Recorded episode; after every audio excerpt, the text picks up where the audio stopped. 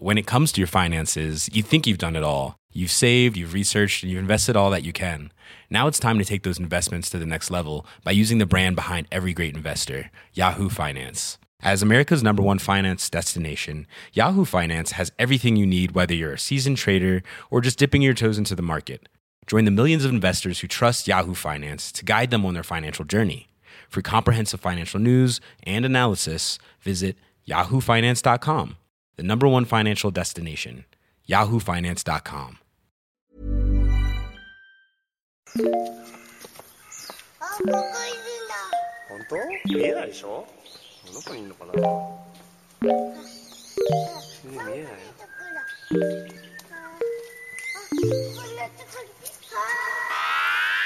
I miss you. What's good, Internet? It's October 26th, and you are listening to Waypoint Radio, episode 517. I'm your host, Rob Zacny, and I'm joined by Ricardo Contreras. You can make it the 25th if you want. We can make choices if you want. Oh, that's right. Today's Tuesday. Well, it could be the 25th. I mean, for me, it's the 25th. Maybe it's the 25th for you as well. It might Uh, be. Depends on how late we, how dirty we want this recording to be. It can be. It can be a little dirty. Can it be a little Uh, trombone champ nasty? It can. It can. Yes, not perfecto. No. Perfecto's too high a bar, but we like a little nasty. uh, we also speaking speaking of nasty, Patrick Klepek. Welcome to the show. Uh, w- I'm looking at flights to the Super Bowl, Rob. I Yeah. don't know. yeah, um, it's it's good to be thinking about that right now. where is it? Where is it next year? Uh, that's a great question, but like, do we want to make a whole week of it? That's the thing. Do you just want to see the game, or you just want to like, like hang out? I think uh, Rob, we that's we just turn into content. We'll spend a whole week there. Oh my god. Yeah, it's uh, yeah, it's it's exciting news for us. Uh, the Mhm. Bears executed like their their their like quarter season pivot to being the greatest being and good, most exciting team good. in the NFL. Yeah. I love it. I Uh, love they it. Love shattered the juggernaut of the New England Patriots. Uh, everyone knows how like me like nobody beats the Patriots. it. Uh, so well, not us. I don't think we ever have. Um, in not in my lifetime, except for yeah, it- like there's that Super Bowl, uh, which again, this is doesn't why it's so significant. Like the the auguries, like the fact that the Bears had their coming out party against New England. Uh, it's it's like you know the symbolism of that Mhm. with the with the '85 Bears. Uh, so just it's just just powerful. write in if you're in the city that the Super Bowl is in, which I don't know. But if you're there and you've done that research, let Rob and I know. We'll Are be there. you? All right, I'm going to ask a question here. Also, hi, I'm Renata Price. Um, I'm also here. Are you huffing copium, or or is this like? Is do you feel like there is potential? Not to not No, to get into no, they're terrible. No, they're No, they're terrible. Straight Okay, copium, got it, got it. So straight just copium, copium. just- They had got it, they got it, had a got it. great Right from night. the you know what I mean? It's not, it's not like- copium if you're if you're a realist. Uh, it is just sometimes That's what you're allowed. everyone. That's what everyone. No, thinks. sometimes you're allowed to enjoy when a good thing happens to you, knowing that it will disappear tomorrow. That's not copium. Copium is deluding yourself True. into believing things have changed. It's true. It's true. I just enjoyed a good night. What's I fun had a I is think they fling. unlock. I think I had a fling. I had a fling with a competent football team, and boy, that was a nice one night stand. Sorry, what'd you say, Rob? Uh, I think they unlocked Justin Fields. Uh, Just I wait think, till- I think it's okay. all Rob, different from Wow. here. wait until All after right, the podcast is over. We could do this later. We All could do What- this later. What's funny is uh, So- looking at the stat lines. If the, if y'all were just in the NFC South, you know, it'd be great. You'd be at the top of the leaderboard down there. Hey, we're tied with the Packers. That's all that matters. Right now. Uh, they, they actually they hold the tiebreaker, but yeah, I mean, we are we are we are tied. Uh, so we're all a little loopy. We're coming back from Save Point uh, 2022, in which we, the Waypoint mods, our community, we all came together to raise uh, over 80 grand actually for the National Network of Abortion Funds. So number go up uh, after we call the end of the stream. Uh, it was a blast for a great cause, uh, and also one of the most fun and smoothest live streams I think we've we've done. Uh, it was it was terrific. It also meant that for a week we were all in New York, and I certainly didn't have. Let me tell you, the most frustrating thing about this month for me has Mm. been a game I've been really looking forward to for a while. Mm. Paradox's Victoria Three. Mm. yeah, reviews dropped. Rob, where's yours? I got the code for that like the day before my parents arrived to stay for the better part of a week. Bro. Oh. And then Mm. I said goodbye got goodbye to my parents and headed off to New York for Save Point. So I had a, a like two weeks head start on Victoria. Have barely played any. Uh, No played Steam enough- Deck? Uh, no, it's it's not. This is It's a paradox game, Patrick. it's so powerful. it requires so many. There, Doesn't so matter- many calculations. Doesn't matter doing. how much RAM you have; it's gonna need all of it.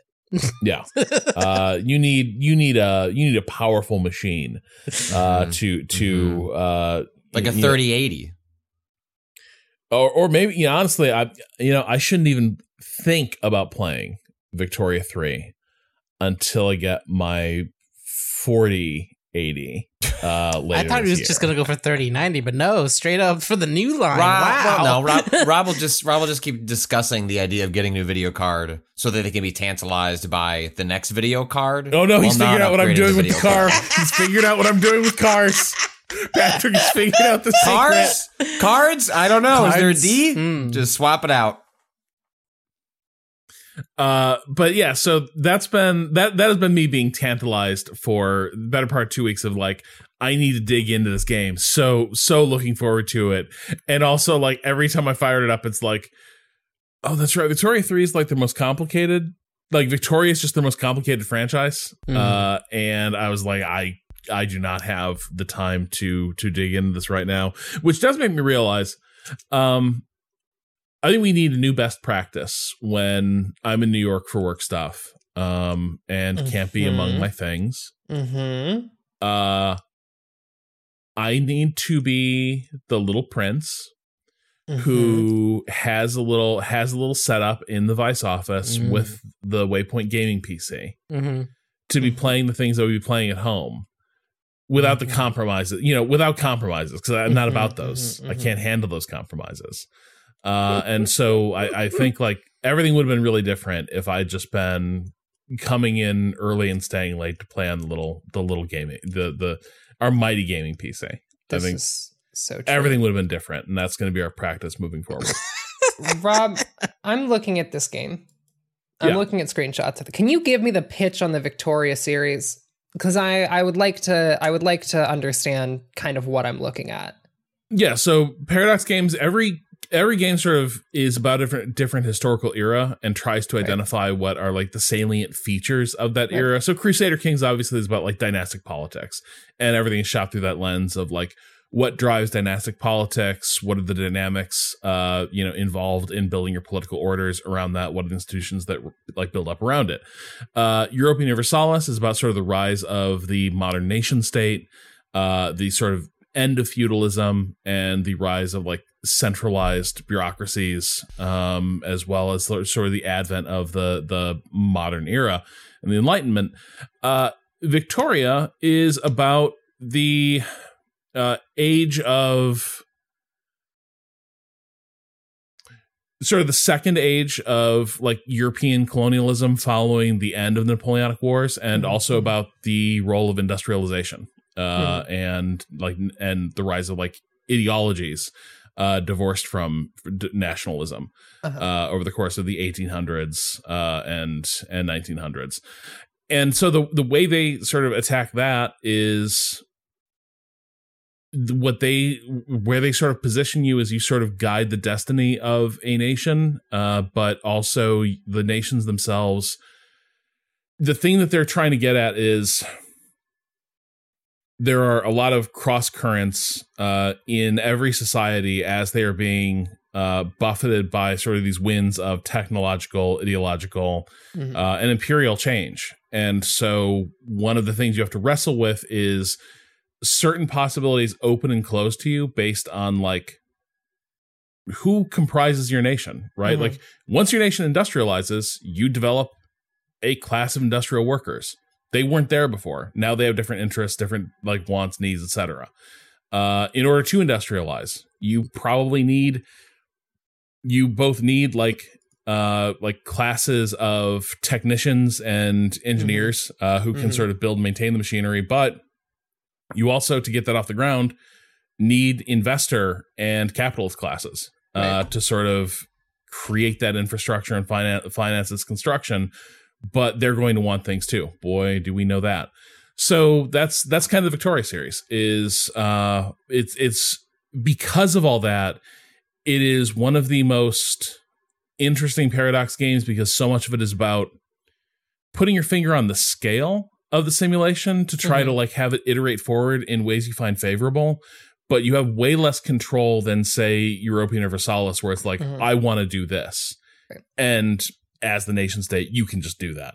In Victoria it's like I want to do this. And the answer is well then you better get to work on universal education and suffragism uh, because otherwise your country is not going to like go along with that. You're going to need to create the polity uh, to support that wish. Yeah, this is this is fascinating to me because I'm thinking a lot about like the various theories about how um, I'm like thinking about like various Marxist theories about how development and like national development happens, and I think that this is sounds actually really fascinating. I wonder. Uh, I, I kind of want to play this to see if I can successfully convert uh, a peasantry to an organized proletariat. Yep, I mean that's definitely one of the things you can absolutely do. Um, there's, I think one of the the things they were trying with Victoria three is also give like give a bit more due to the politics beyond Europe, because I think Victoria two was very, even though you play any country, it's it's it's a bit Eurocentric, but I think primarily also it did examine that period of history primarily through the lens of like Marxism. Uh, it's very ironic. Chris King was like the designer on Victoria 2, and he sort of confessed to me, like, you know, I think we were on through his head, and he was he was sort of saying, Well, we didn't really have like we didn't have the full design of the game worked out, so we just sort of plugged in Marx. And what's very fun funny is uh, Chris is uh, actually like a, a fairly right leaning guy, but Marx's description of the dynamics of that era in which he lived is Right. so compelling, and the incentives and like mechanisms he identifies make for a hell of a game. Well, right, Uh, Marx is like a descriptive writer. He's not like Marxism as like a as a system is not Right. prescriptive. It is it is describing a particular social context, which is why it's kind of difficult to apply moving forward, and why it needs it's a theory that needs to be developed on consistently by other theorists living in other particular times because it is a descriptive process, not a prescriptive one, and treating it as a prescriptive one uh, is a bad idea. Um, but I do think with Victoria three, they they attempted to have uh versions of like lines of play you can you can go on that aren't quite as uh that like Marx isn't interested in as much Mhm. uh and just doesn't talk about so like Yeah. processes of uh for instance like one of the things they really they really foreground uh in promoting this game is the process of uh national liberation and establishment of nationhood in like South America uh, for instance, is a, a major thrust of this game. so it's like de- the practice of decolonization is, is that or are we talking about uh, like the establishment of nationhood under a colonial rule specifically like for example establishment of like a, a protectorate or like a nationhood under for example spain or are we talking about the development of nationhood independent from uh, colonial power The answer is the- yes. I mean, the answer like like it's it's kind of both. Uh, but like also it's going to be questions of uh, to what degree is this just ethnic colonialism by another name? Uh, Mm-hmm. to to what degree of is there going because you're going to have like indigenous uh like population, Right. Uh, and then like uh settlers who are there and and this is all stuff you will you, sort of negotiate in this game uh and can adopt a lot of different strategies for handling uh so this is this is why it is so interesting and it's also why uh i'm just i'm i'm just seething that i had to spend a week hanging out in gorgeous like gorgeous new by gorgeous new hampshire we uh lake with my parents and i'm just sitting there being like oh i should have i should have brought my gaming pc up here and then i was uh you know hanging with you all and we were doing save point and really all that we had three monitors i could have been playing victoria 3 in one of them Uh huh. Ah, Mhm. this looks man bro why you have to show me this shit Uh, it sadly it's the job. Uh, the job is also to play it, but you know sometimes uh, you know life, sometimes life finds a way, and sometimes uh, life life gets in gets in the way. Now, is Um, there a room in your cab in that cabin that you were staying in where you could have put a PC, or would this just, Yes, just had to sit yes. in the? I could have so I could have. Well, no, actually, no. Cado, you raise a good point. I could have hooked my PC up to the TV in the main room, which was Yeah. surprisingly decent. The cabin, like I was really thrilled. I was like, "Damn, this Sony TV is not fucking bad. Like it's this is uh, this is all right." But I could, yes, I 100% could have uh, set up my gaming PC and been like, "Man, it's so good to see you, family. Haven't seen you guys for a year. I love you so much." Watch me play Victoria 3 uh, for like six hours a day. This will be Uh, mentally we're gonna have a enriching, I swear. You'll get to know me Instead, I had to help my dad unlock his Xbox um, because Oh, no. he'd been locked out for. Yeah, he, he took my old uh, my Series One X. Mm. Uh, he, he- I gave that to him, and he promptly got locked out because it asks you for your email Mhm. right? Uh, Mhm. Or your handle or whatever, but he you, you pl- he plugged in his email, and then it's like, what's the password uh, for that email? And that is how it appears on the screen. Basically, it asks you what's the password for that email. So my dad spent a year. Pl- I didn't realize this until I saw him go through the issue that he'd been describing over the phone kind of badly. He spent a year putting his email password Right. Yes. into Microsoft Mhm. and not his actual Microsoft Mhm. password. Oh, And so Oh, like no. it was it was a silly error but also once i saw like what was happening i was like oh it actually is ambiguous. Uh and so I had to get that all unlocked for him. Uh also realized that i had to help him enjoy his xbox the most i had signed him up for game pass. And he never signed out of it Oh, so you, oh, you weren't paying for this. You you you took his you took his credit card and signed him up for Game I thought Pass. I'd, I thought it's I thought I'd use my credit card, but apparently I'd used his. Oh well. So he paid for about like eight months of Game Pass. Uh, you didn't that- buy the year just to save some money, well you because I knew he monthly would. I wasn't sure he wanted it forever. I was like, you know, Right. I- and you Okay. thought and you thought your your father who can't figure out how to put the password in is going to remember to cancel the well sub. at the time, so I didn't know he couldn't figure out to put the password in because I was giving it to him as a nice gift, and I was like, surely he will be able to stay What a great in. gift! You gave him a broken box and a hundred dollars to pay off. It's a yeah, so it could have gone better. And I'm sitting there, I'm like, am I going to am I going to tell my dad Oh. that he's still like got a Game Pass subscription? yes.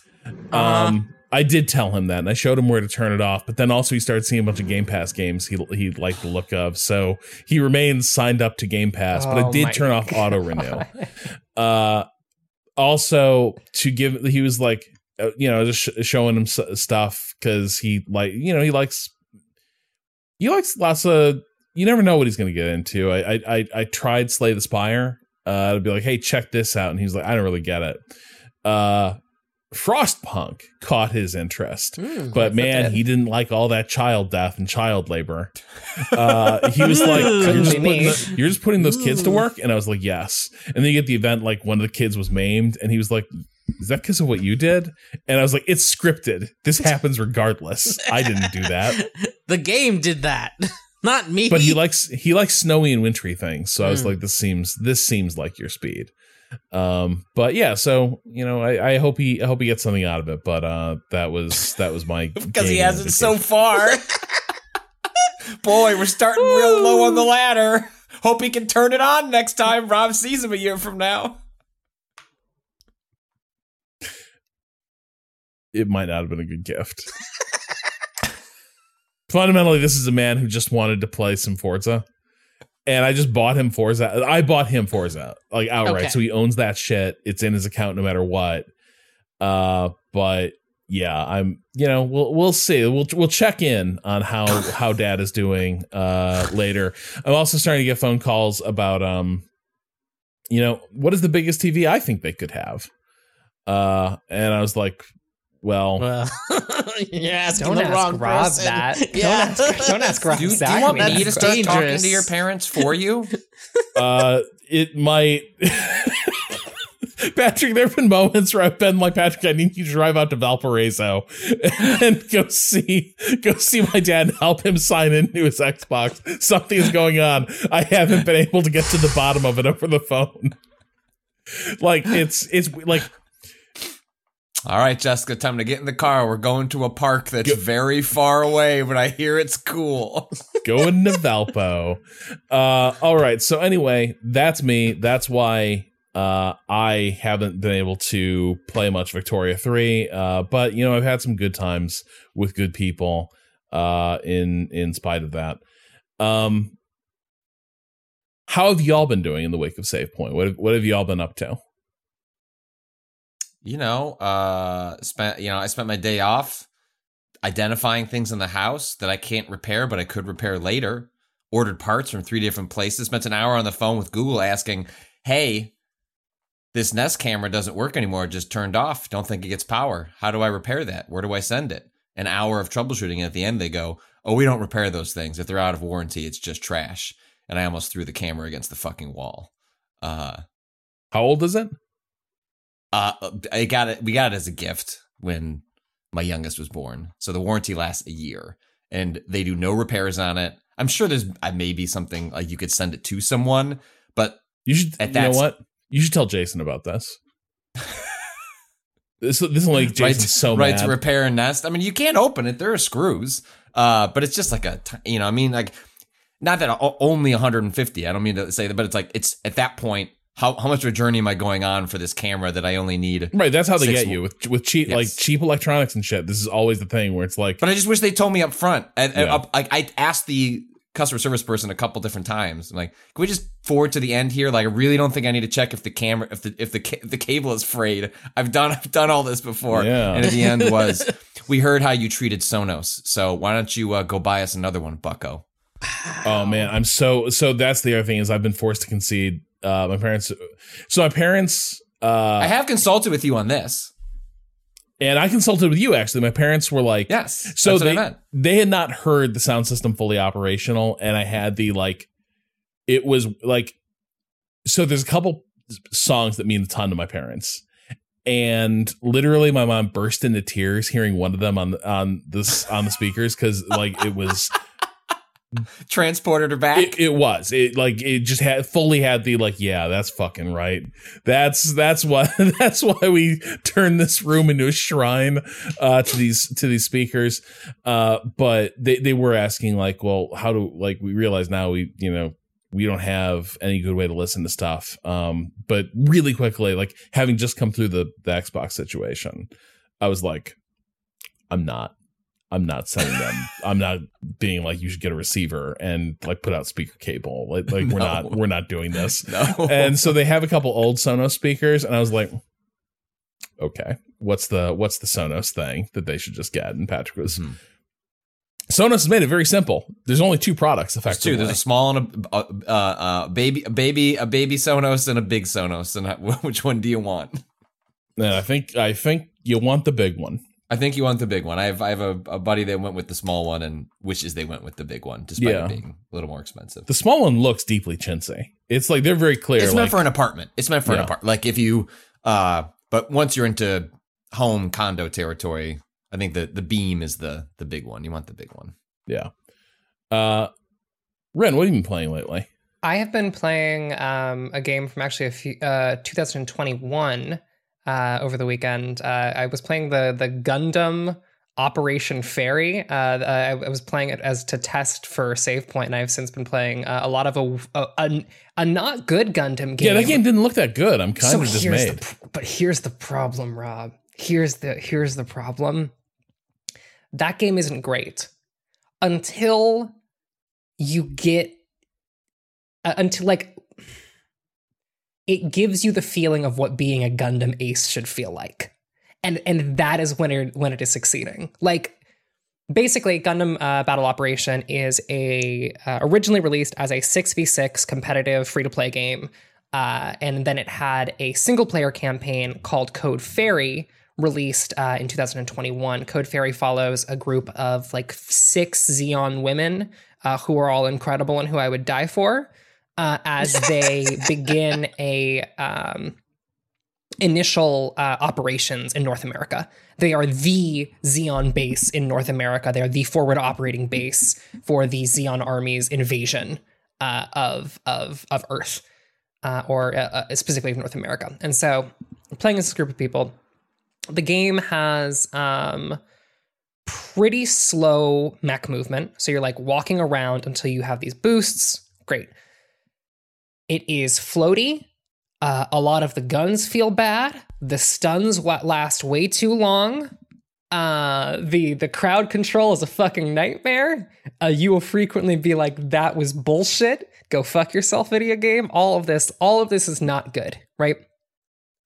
But then there are these but then there are these moments when you are playing this game and you come across a group of two mechs who you know can kill you.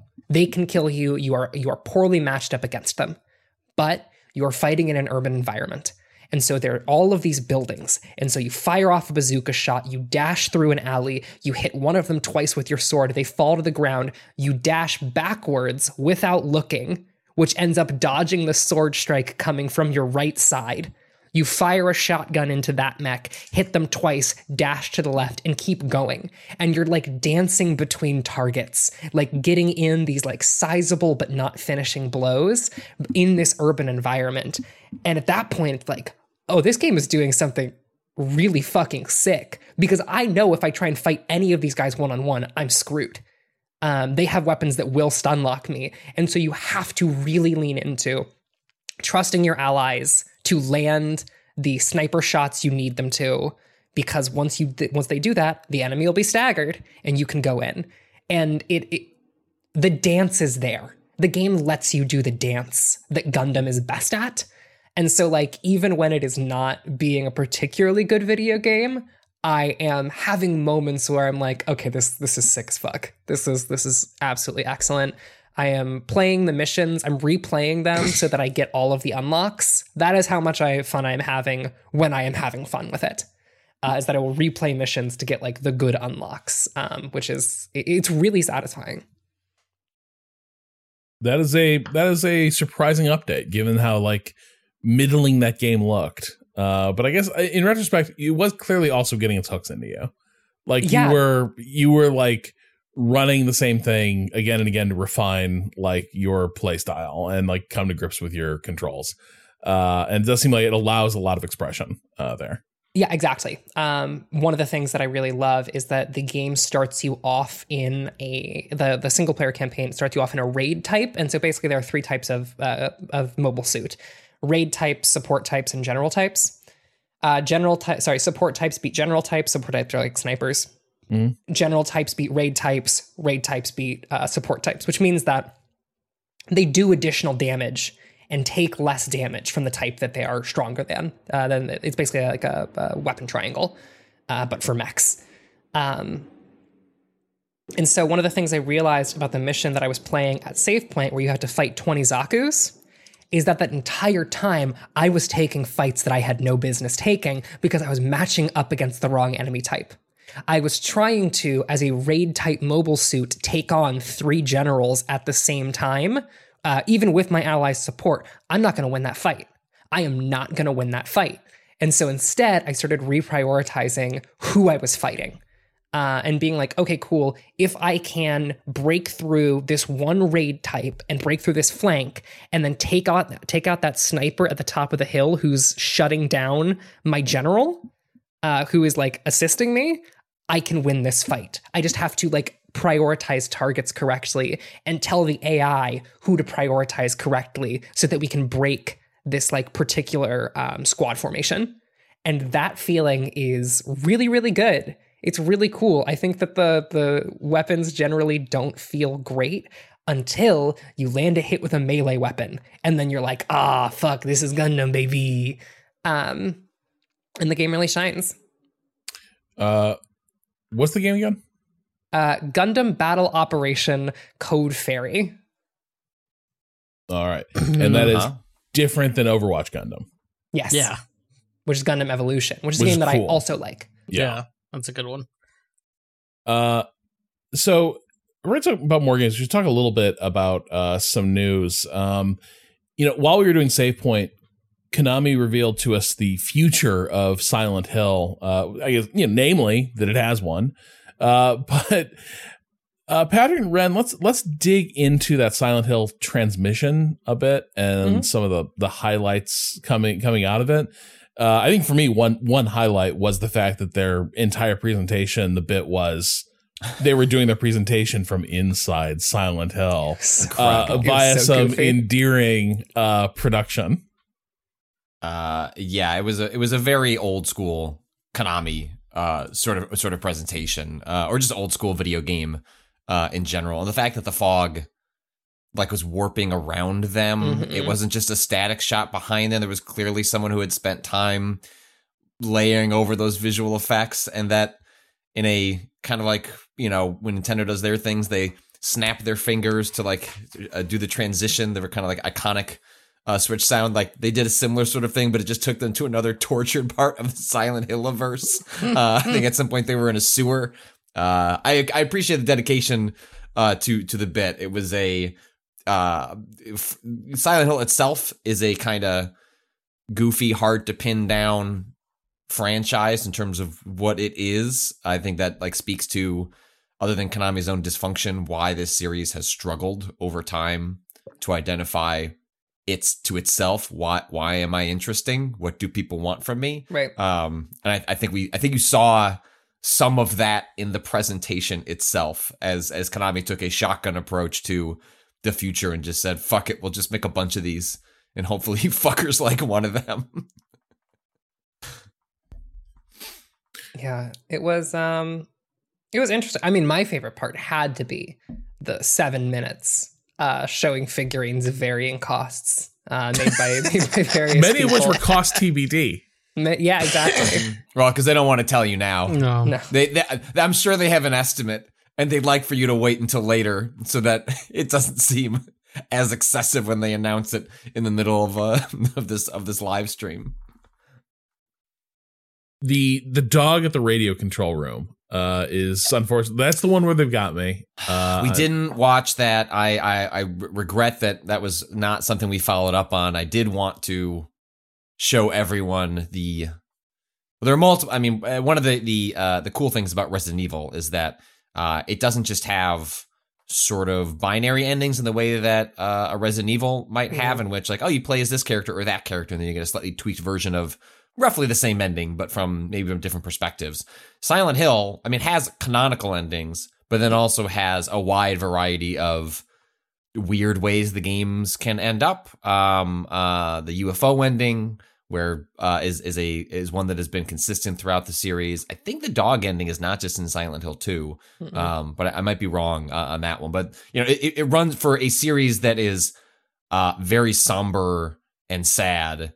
Uh, it also has these moments of pure humor and elation that uh, frequently take place at the end. So I do recommend Rob watching the Dog 2 ending? dog ending at some point Yeah. to understand what has been one of like the long-standing memes that has held from Silent Hill, even as as it's lost uh like a certain amount of cultural resonance because it just the series faded uh, away and and specifically like one thing that's worth pointing out you know they announced several games like the, the Bloober Team silent hill 2 remake that's been long rumored um a, a game coming from no code uh the annapurna uh sort of partnered studio that has worked on uh, observation and uh oh shoot i always forget the other one um Da, da, da. I'll look that up and, and shout it out. Uh, uh, oh, Stories Untold. Um, Silent Hill Townfall, and then a new game called Silent Hill F, and then some live, some immersive online project where J.J. Abrams couldn't be bothered to show up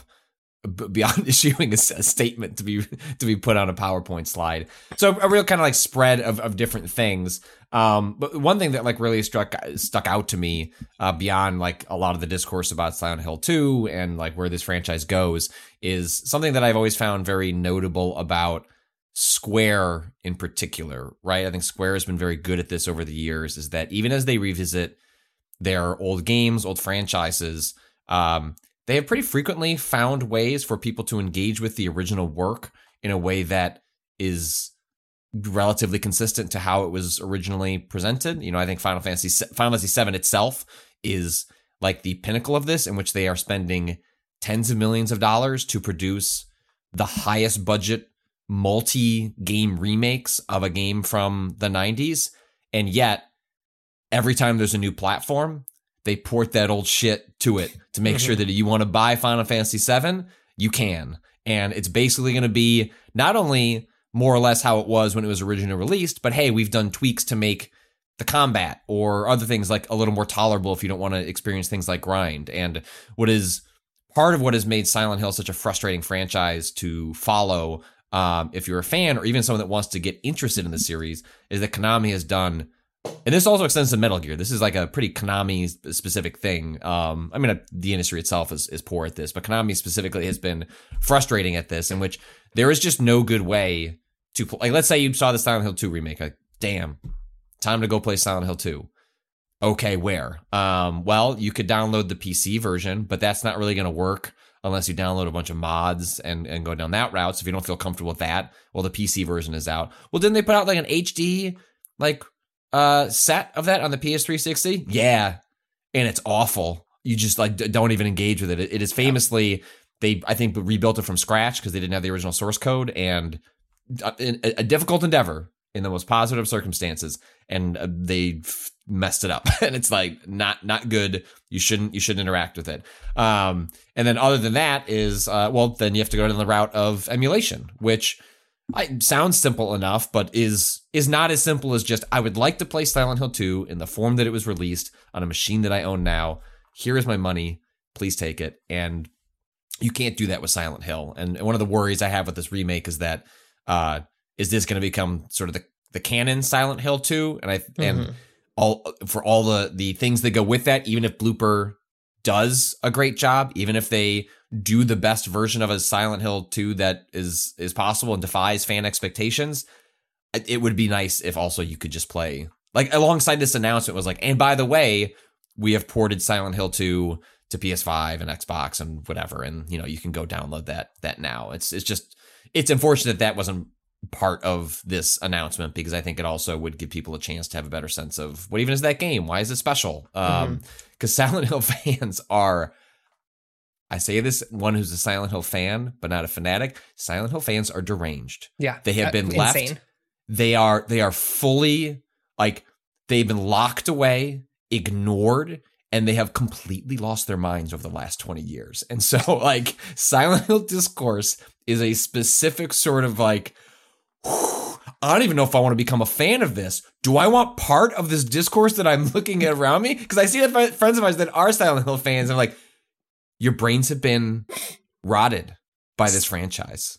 Silent Hill fans are arguing with the lead character designer on Twitter about whether yeah. or not cutscenes yes. that he animated uh, had particular aspects of content. It is. I mean, so, is, a part of that is interesting because it's very difficult to engage with Japanese game developers. Very few of them like will like full like fully engage with fans, and like there is you know. So you have this one key creative, you know, the someone who worked on a lot of the uh, you know uh, artistic direction, created Pyramid Head, who is a bit like uh, Hideki Kamiya on Twitter and will be like, "No, fucko, like your fan theory sucks, and this is not how I intended you to interpret it." And so there's like an interesting tension between fans wanting to interact with a creative and there's a bit of like you know death death of the author discourse. It's like, well, well, look, the fans can have this theory, but well, look, fans, if you go to the creative and ask, how do you like my fan theory, and they go, I don't like it. That's not what I intended. Go have your fan theory somewhere else. Don't look to the creatives to validate right. what you think happens when James looks in the mirror and does he make eye contact with the player, uh, right. which I believe is one of the the theories that is is constantly floated out uh, in in Silent Hill. I'm curious, like, y'all both have a y'all both don't have great expectations for anything that like Bloober team is doing themselves for one thing. Like just that is not generally generally like a a thing that uh like y'all tend tend to feel implies like a good time and a smart time will be had by all here. I'm curious for a remake though. To me, one thing jumped out at me is so much of the presentation like this is par for the course when you're going back to a, a, sacred text, right? Where it's like we're so respectful, we're trying to like you know achieve the original vision. Obviously, it means so much, but here it, it really did seem like they were going out of their way to sort of try at least reassure us that like uh this is Bloober team just trying to execute the update the update in a way consistent with the original the original vision. And I'm curious if you're buying what they're selling or uh if the reservations are still there. Oh, sorry. I thought you wanted had something to say to start, Ren. Oh, I mean, I, I don't think it's like. I almost don't think it's a worthy endeavor. Like I, I, for me, the core of like what Silent Hill Two is is is inextricable from the time and platform of its release. And like I think that trying to re like do a remaster like this for this specific game is a fool's errand in a way that it's not for something like Resident Evil 4. I think Resident Evil 4 that is a that is a solid impulse and one that will probably turn out good. Uh, I think that Silent Hill is a slightly different beast because of what makes Silent Hill 2 stand out for me personally. Well, yeah, because the experience of playing Silent Hill is not why you come to it, right? I think this, in, in some ways, comes down to a tension between story and mechanics, in which, like, Silent Hill, you just ignore that you don't like roaming around this environment. Yeah. Um, and you, oh no, it's combat. Well, that sucks. I really wish this wasn't here. Um, and and I'm sure that that series has its defenders because they have locked themselves in a box and must explain why they enjoy beating these nurses to death and with this awkward uh uh uh two by four that I've found on the ground. And it- it's like there's such a clear path towards what is what do you do when you modernize it um um and like Ren and I were discussing this before it was announced uh, which is that okay if you're going to do the aesthetic refresh well you can't make it look like a game in 2023 without then touching the mechanics and at that point you're not just doing like a hey again this isn't we've gone back to the original done like an hd tuck like texture pack like we upgraded the textures to 4k we've Right. brought in artists who are who are just trying to take the original art and essentially look the original art isn't in 4k so we've done our best to sort of like recreate that pixel to pixel make it all work. We've added some hdr like it isn't that. And once you've gone down that road it's sort of damned if you do, damned if you don't. Um, I do think there is Silent Hill 2 story is really good, uh, really interesting, and I think there is worth and merit in like bringing that story to a new audience, knowing that many people are not going to play a game from the early 2000s to experience it. Um, but just to my like to the original point, I wish I wish both paths were possible, in which you could play that original game. And if you think that's sacrilege or that it's basically impossible not to screw up, uh, that, that you that both paths were were in front of you in terms of how you wanted to experience that story. Because I think Silent Hill 2, for all of the knocks I'm, I'm, I'm making against its mechanics and sort of the experience of, of experience it as a as a game, you know, like that game has difficulty sliders for combat and for puzzle. Like you can't quite get it to uh like uh like I'm just wandering around a game invincible territory, Mhm. but you can make it alongside a walkthrough something that is I'm just engaging with the world, the atmosphere, and the story. And if you were to just upres that stuff, it would remain pretty powerful um, and an experience that I think would resonate for for a lot of folks. But they've gone down this path, and there's just no winning. Even the the original creative staff, Yeah. th- Once you once you once you do this, um, there's a reason that a game like Final Fantasy VII made the very specific story choices that it did uh, in terms of timelines that has sort of allow it to sidestep that question. Mhm. Um, um, you know, and there's a world you could do that here too. And Silent Hill is sort of a, a world and you can do almost anything. It's a game that Um, encourages. it's a series that encourages something. The kind. I don't of, think it would matter though. Silent Hill 2 fans, again, of which I count myself among them, I I just don't think there was any winning when winning with this one. And then they picked Bloober Team, which was just like, well, you pick, like like it would already been hard. This is a big hill.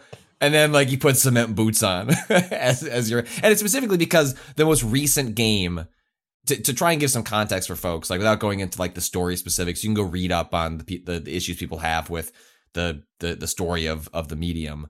But the most recent game that Bloober made was a game that that specifically said, "What if we made a studio that specializes in horror has made a lot of money making horror games over the last decade? Said, let's make a Silent Hill style game."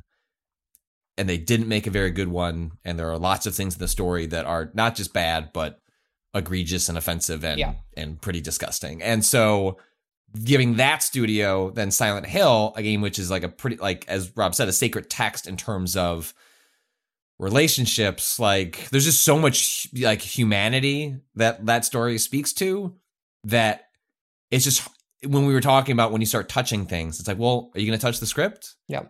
How can you not touch the script? You know, and if you if you don't touch the script, then you know maybe there's a path where people don't like how James's face looks, um, you know, updated, but you could still get a decent through line on the story that it is trying to tell about these relationships. And I, I just I just don't know where all that messily ends up. Right. And like, even if you don't touch the script, what are you can do about that performance? Right. Like, so much of. Right, of- they're doing motion capture now, so it's it has to be different voice actors. Like it has, it, it it is going to be different performances Like- from everyone. that original voice actor sucks as a guy. Like like full full stop.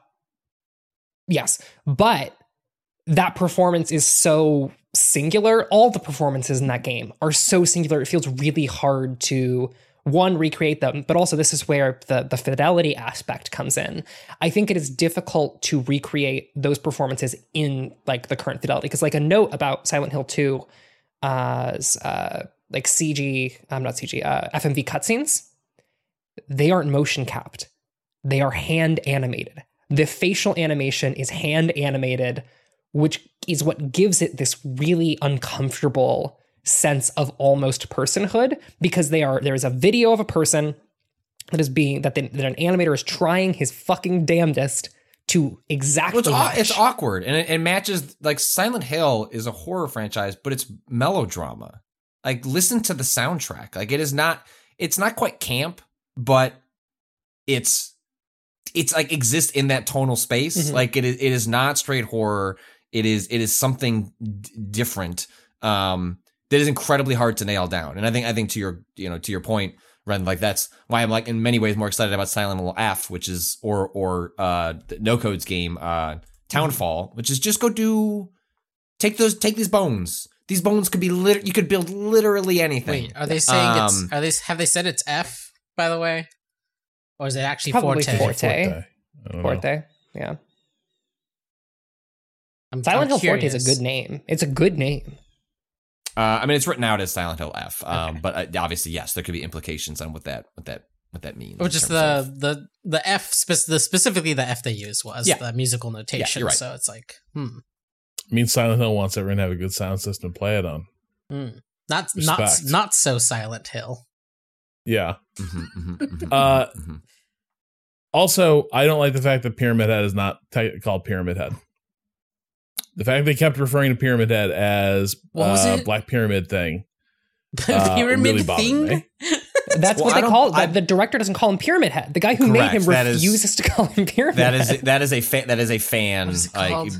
Was labeled Pyramid Head after the fact, but is not actually referred Right. to as Red pyramid, Pyramid thing. Head in the text. I think, but I think when you replace a character's head with a giant pyramid, like they're Pyramid Head.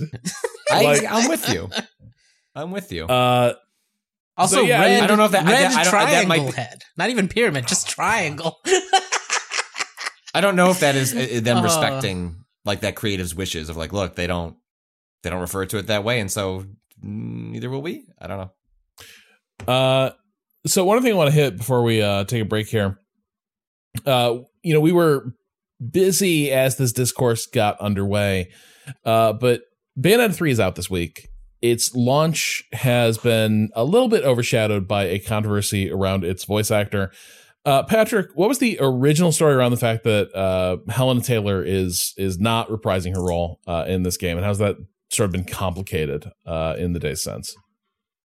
Yeah, so Hellena Taylor, who voiced Bayonetta in the original two games, um, uh, posted a series of videos that went viral pretty quickly um, because she uh, alleged that the Nintendo and the developer Platinum Games were uh, offering her a very lowball offer. Um, uh, certainly, not even just from her perspective, objectively, if you were to take it uh, at face value, of four thousand dollars to reprise uh, her role in the new game, a game that's been in development for an extremely long time. I mean, it's been like not quite ten years, but like plus more than five years since Bayonetta three was was first announced. It's been a while. That's why people were worried this game wasn't going to come out at some point.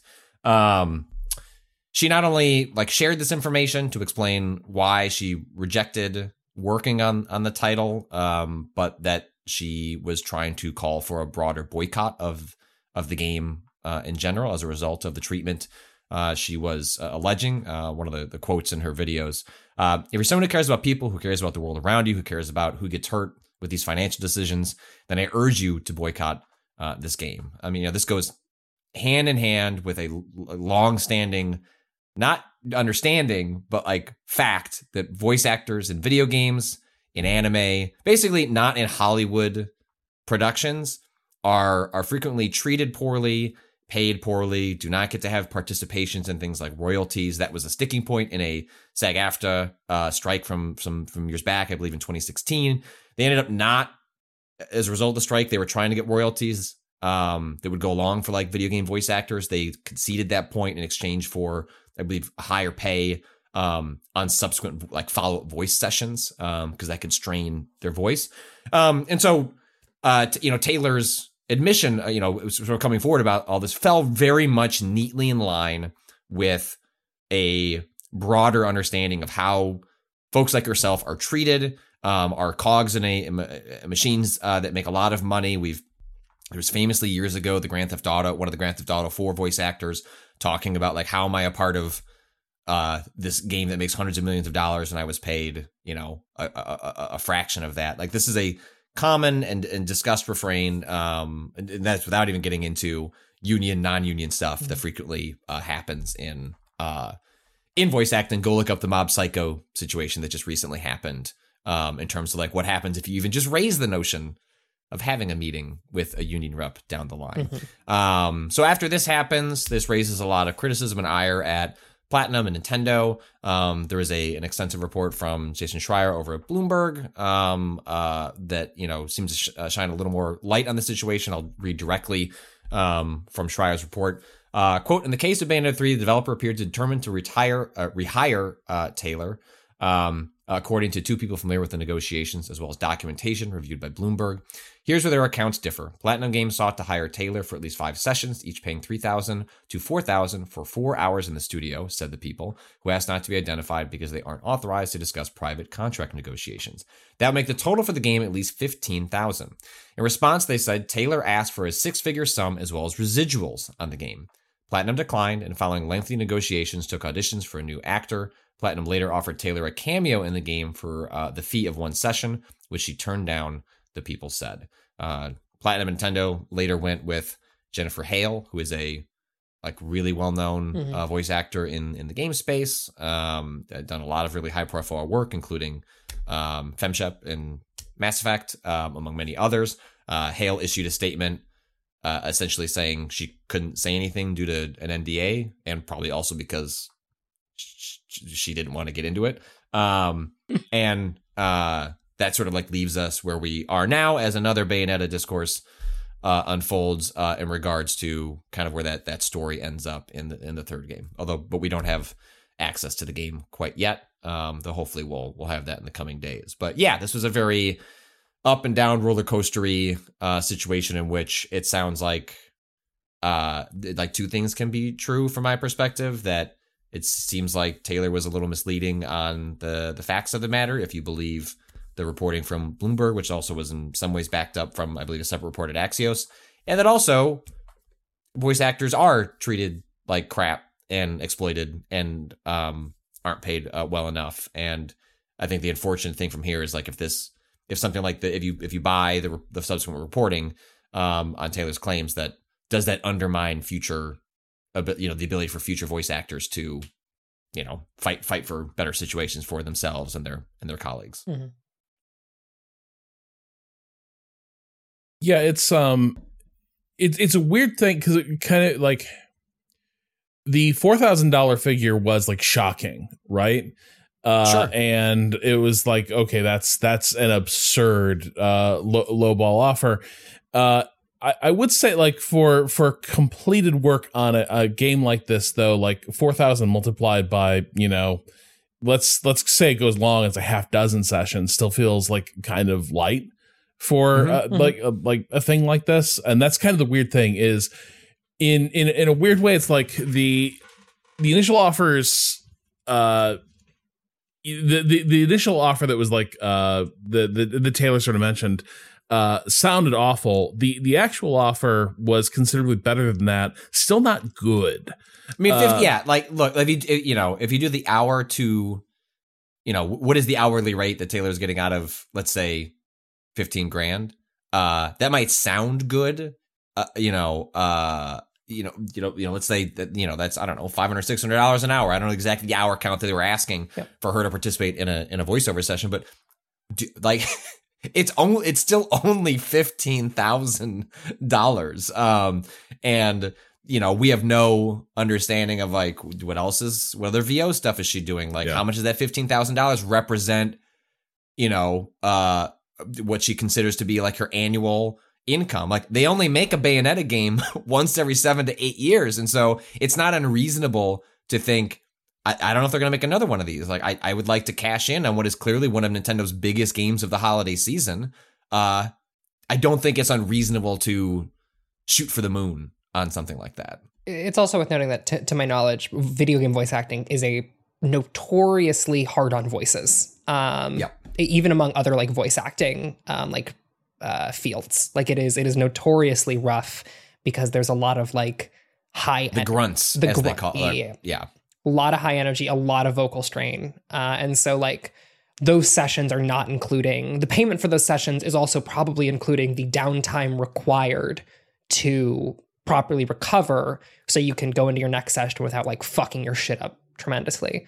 Um, I mean, it's a weird situation where, like, ah, damn, a person who sucks was right. Fuck.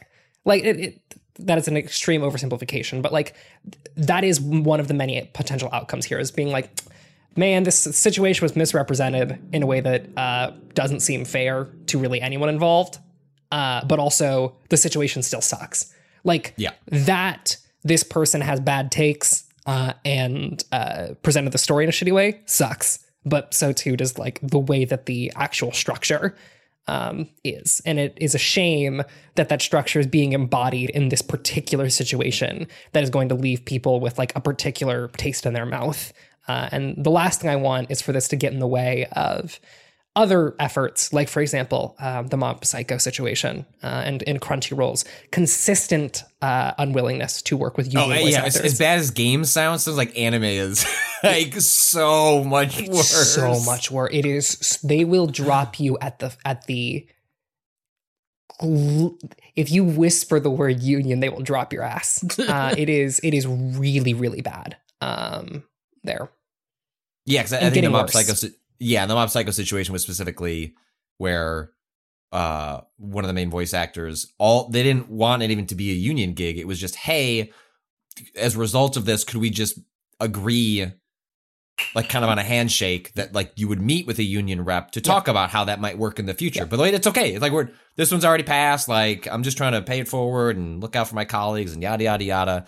And yeah, Crunchyroll's like, nah. Like, what if, what if we find someone else that would do it for, for cheaper and would love love to be in this series, which is like something you can hold over the heads of of folks. Um, well, especially, when with- if when you're one of the only companies operating at the scale. Well, Like, that the on, consolidation yeah. of anime is also like a huge, huge, Mhm. huge component of of that situation and many others. Like S- Sony owns anime right. at this point. Uh, uh, is my understanding. Yeah. I mean, if Crunchyroll isn't working with you, who is? Like that's that is the problem. Is that like Crunchyroll also owns or has a working rela- business relationship with Funimation. There are all of these layers, uh, or Sony owns Funimation. There are all of these layers of like consolidation that make it so like certain policies don't just apply to one company, uh, and and things are exceptionally tumultuous. Um, and also, anime voice acting, like video games, is can be extremely strenuous in a way that other forms of voice acting just aren't because there's a lot of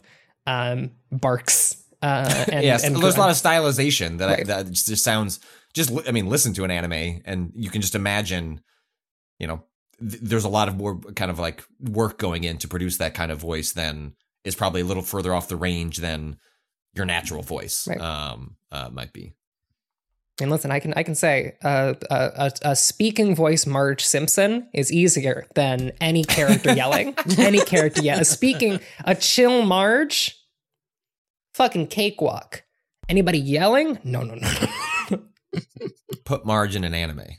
Well, I mean, but actually, as a decent example though, like uh, you know, the weird thing is we often think about like someone cast to play a character, and you think, okay, that character mostly like talks and chats with other characters, maybe like you know yells at an occasional adversary, but you don't think about the uh so Marge can die uh, 70 different ways during this game and uh, in different circumstances. And so, can you uh, just like imagine your Marge is being impaled uh, on a spike trap? Uh, can you scream as Marge and like that just all day, Yeah. all day long? Of like, mm, could have been more agonizing.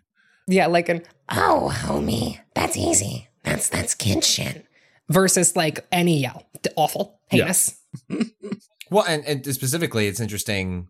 Like even just like the Simpsons example, like that. Those are a block of voice actors who, a number of times over the the the the, the running of the Simpsons, have essentially like gotten up to like sort of like a group strike as they as they fought to get more money. Yeah. Um, as the as the seasons went on, and that is it's what's interesting there is that yes, you can replace them, but that was like them running up to okay, well, can we? How much of that materially impact the quality of the the show? And then what's unique to to video games, uh, or maybe like exaggerates this this specific like point of the discussion is, I mean, yeah, video games have stories. How many people are paying attention to them? Like Yeah. the data, the underlying data suggests that they're not. Um, and that as much as I appreciate the story in World of Bayonetta, and that the voice act, like I find that key to my enjoyment of what is otherwise an excellent action game as well. I mean, essentially, like you can imagine game publishers, like not even just ba- like you know Platinum and Nintendo, being able to say, I mean, like they just don't give a shit who says it. Like you're just giving them the quest anyway, and so that like limits, li- you know, the that limits combined with probably the relative anonymity of a lot of these voice actors, uh, their ability to apply pressure. So you have someone like Taylor who throws a hail mary, and as as messy as that hail that hail mary might might be as it's thrown, um, you know, you you can imagine there aren't that many levers for people to Mhm. pull on. Like you say no, and that just means, well, not only do you not get that job, I mean, who do they work Right. with? Are you going to get the next job? Uh, you know, ironically, having talked this- much about uh, voice acting, uh, the next thing we're going to talk about after the break in, involves some, uh, I don't know, for me, celebrity voice acting. Uh, we will. We're going to take a quick break. When we return, uh, Patrick, I do want to hear about Toby Ziegler, All Father of Asgard, uh, and how you've been getting on with God of War Ragnarok. Uh, right after this break.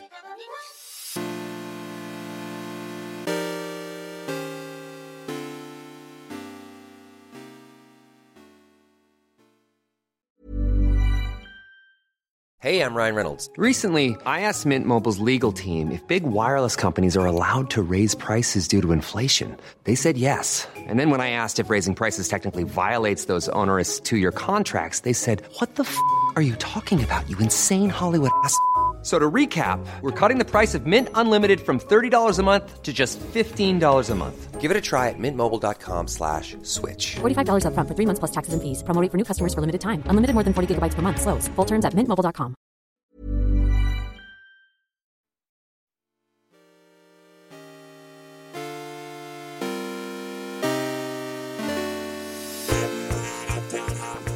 uh, Patrick. So, obviously, I wasn't able to do my homework uh, with all the the family stuff and and save point. No one could juggle uh, the the needs of family and Mm, traveling for a work event. So, I'm just going to assume uh, you haven't you haven't played much Ragnarok, right? like that's like we're in the same boat.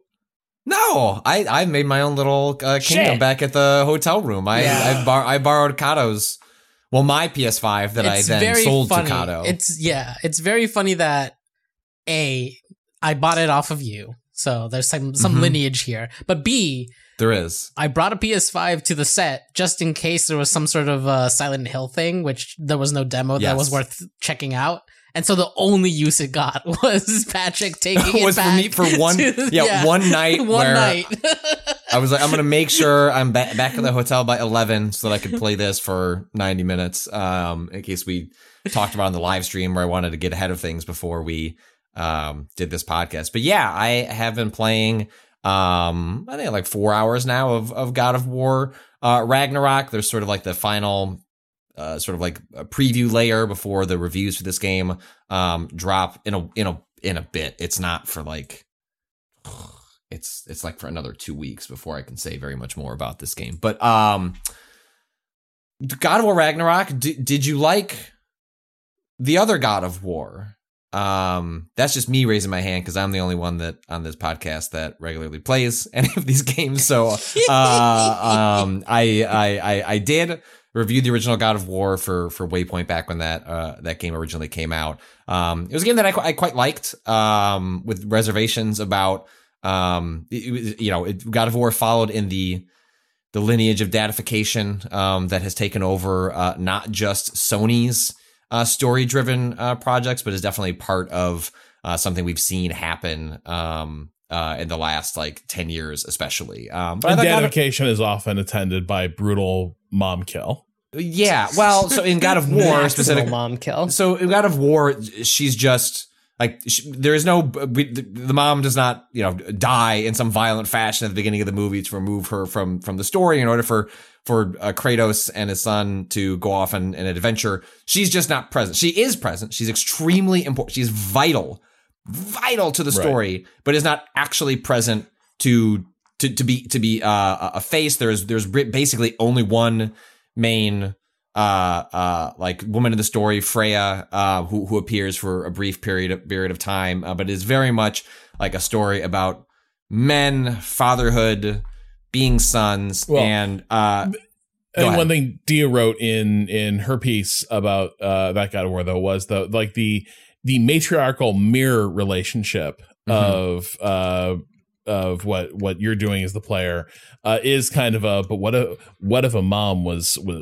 was kind of like twisted or what if the son was evil basically right and it Yeah. was like the What if the the kid had bad protectiveness of motherhood uh making you bad Right. And and so like this exists in the broader context of of the that that God of War game being it, it is a uh sort of a narrative. it's it's it's not a reboot. It's like it certainly recontextualizes the combat of God of War, moving it from sort of an overhead perspective um to like behind the shoulder, making it a more traditional sort of brawler. Um um but continues the story in which like there have been but prior to God of War 5 five ish, depending on if you count PSP and other sort of things, like about, you know, Kratos, who is just just a piece of shit, you know. Um, like, you know, this is a series in which multiple times like Kratos like takes naked screaming women, like throws them into like a series of like mechanical objects he is twisting in order to like move a bridge down because it requires a blood sacrifice from a virgin. Like that's not exactly I think what happens, but I remember doing things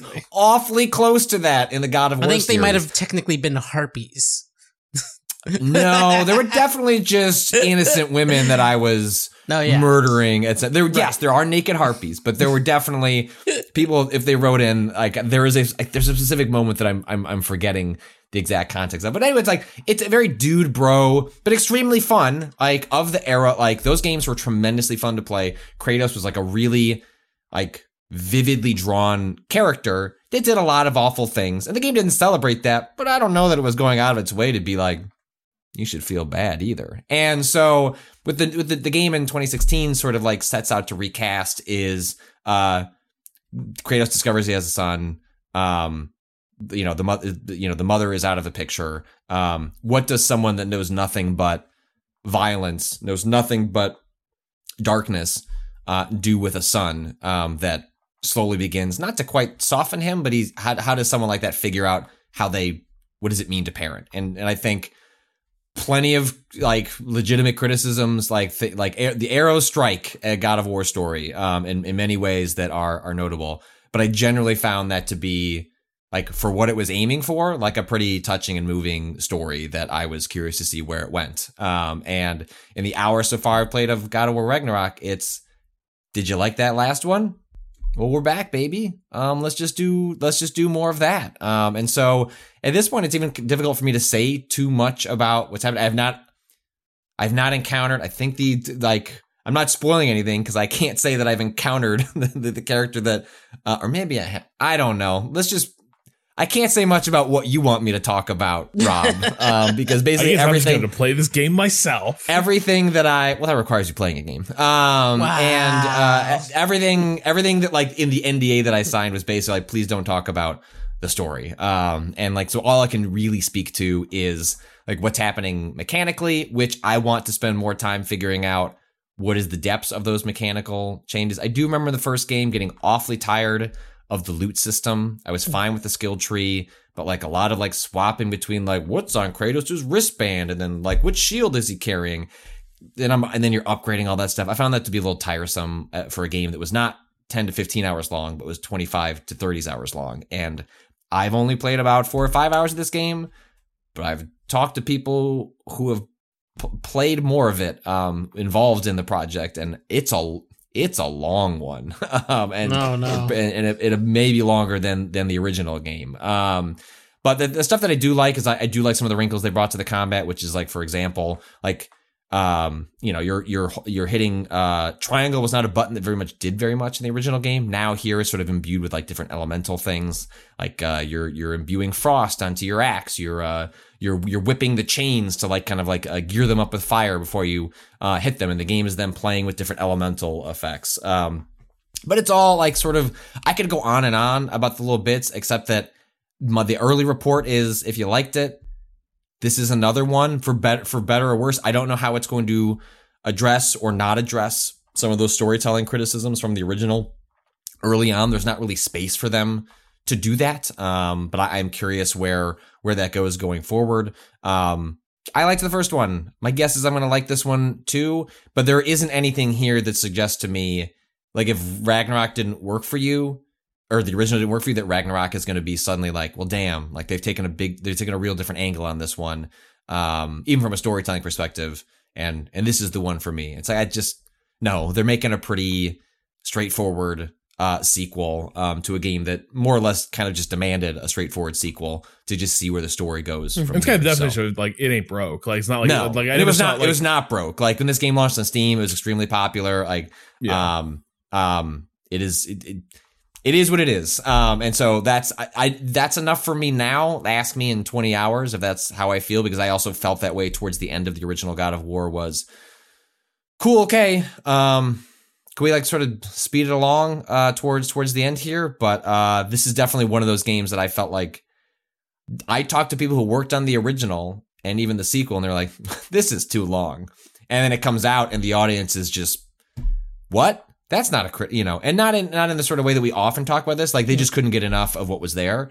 Um, even as the folks that worked on it felt like, in in in, in both for Ragnarok and this one, were like, "This is no, this this this is why these games are too difficult to build because you shouldn't make a game at this like fidelity." That is Mhm. also this long, um, and I don't think they changed any of that for for Ragnarok. So, I'll yeah, I'll check back in in I think two weeks when I can speak more to in detail about where this goes. But again, I liked the first one, like this one too. I'm curious to see where where where it takes sort of the relationship with Kratos um, and his son from here, and if they, I don't know, we'll see if some women show up. I'll report back.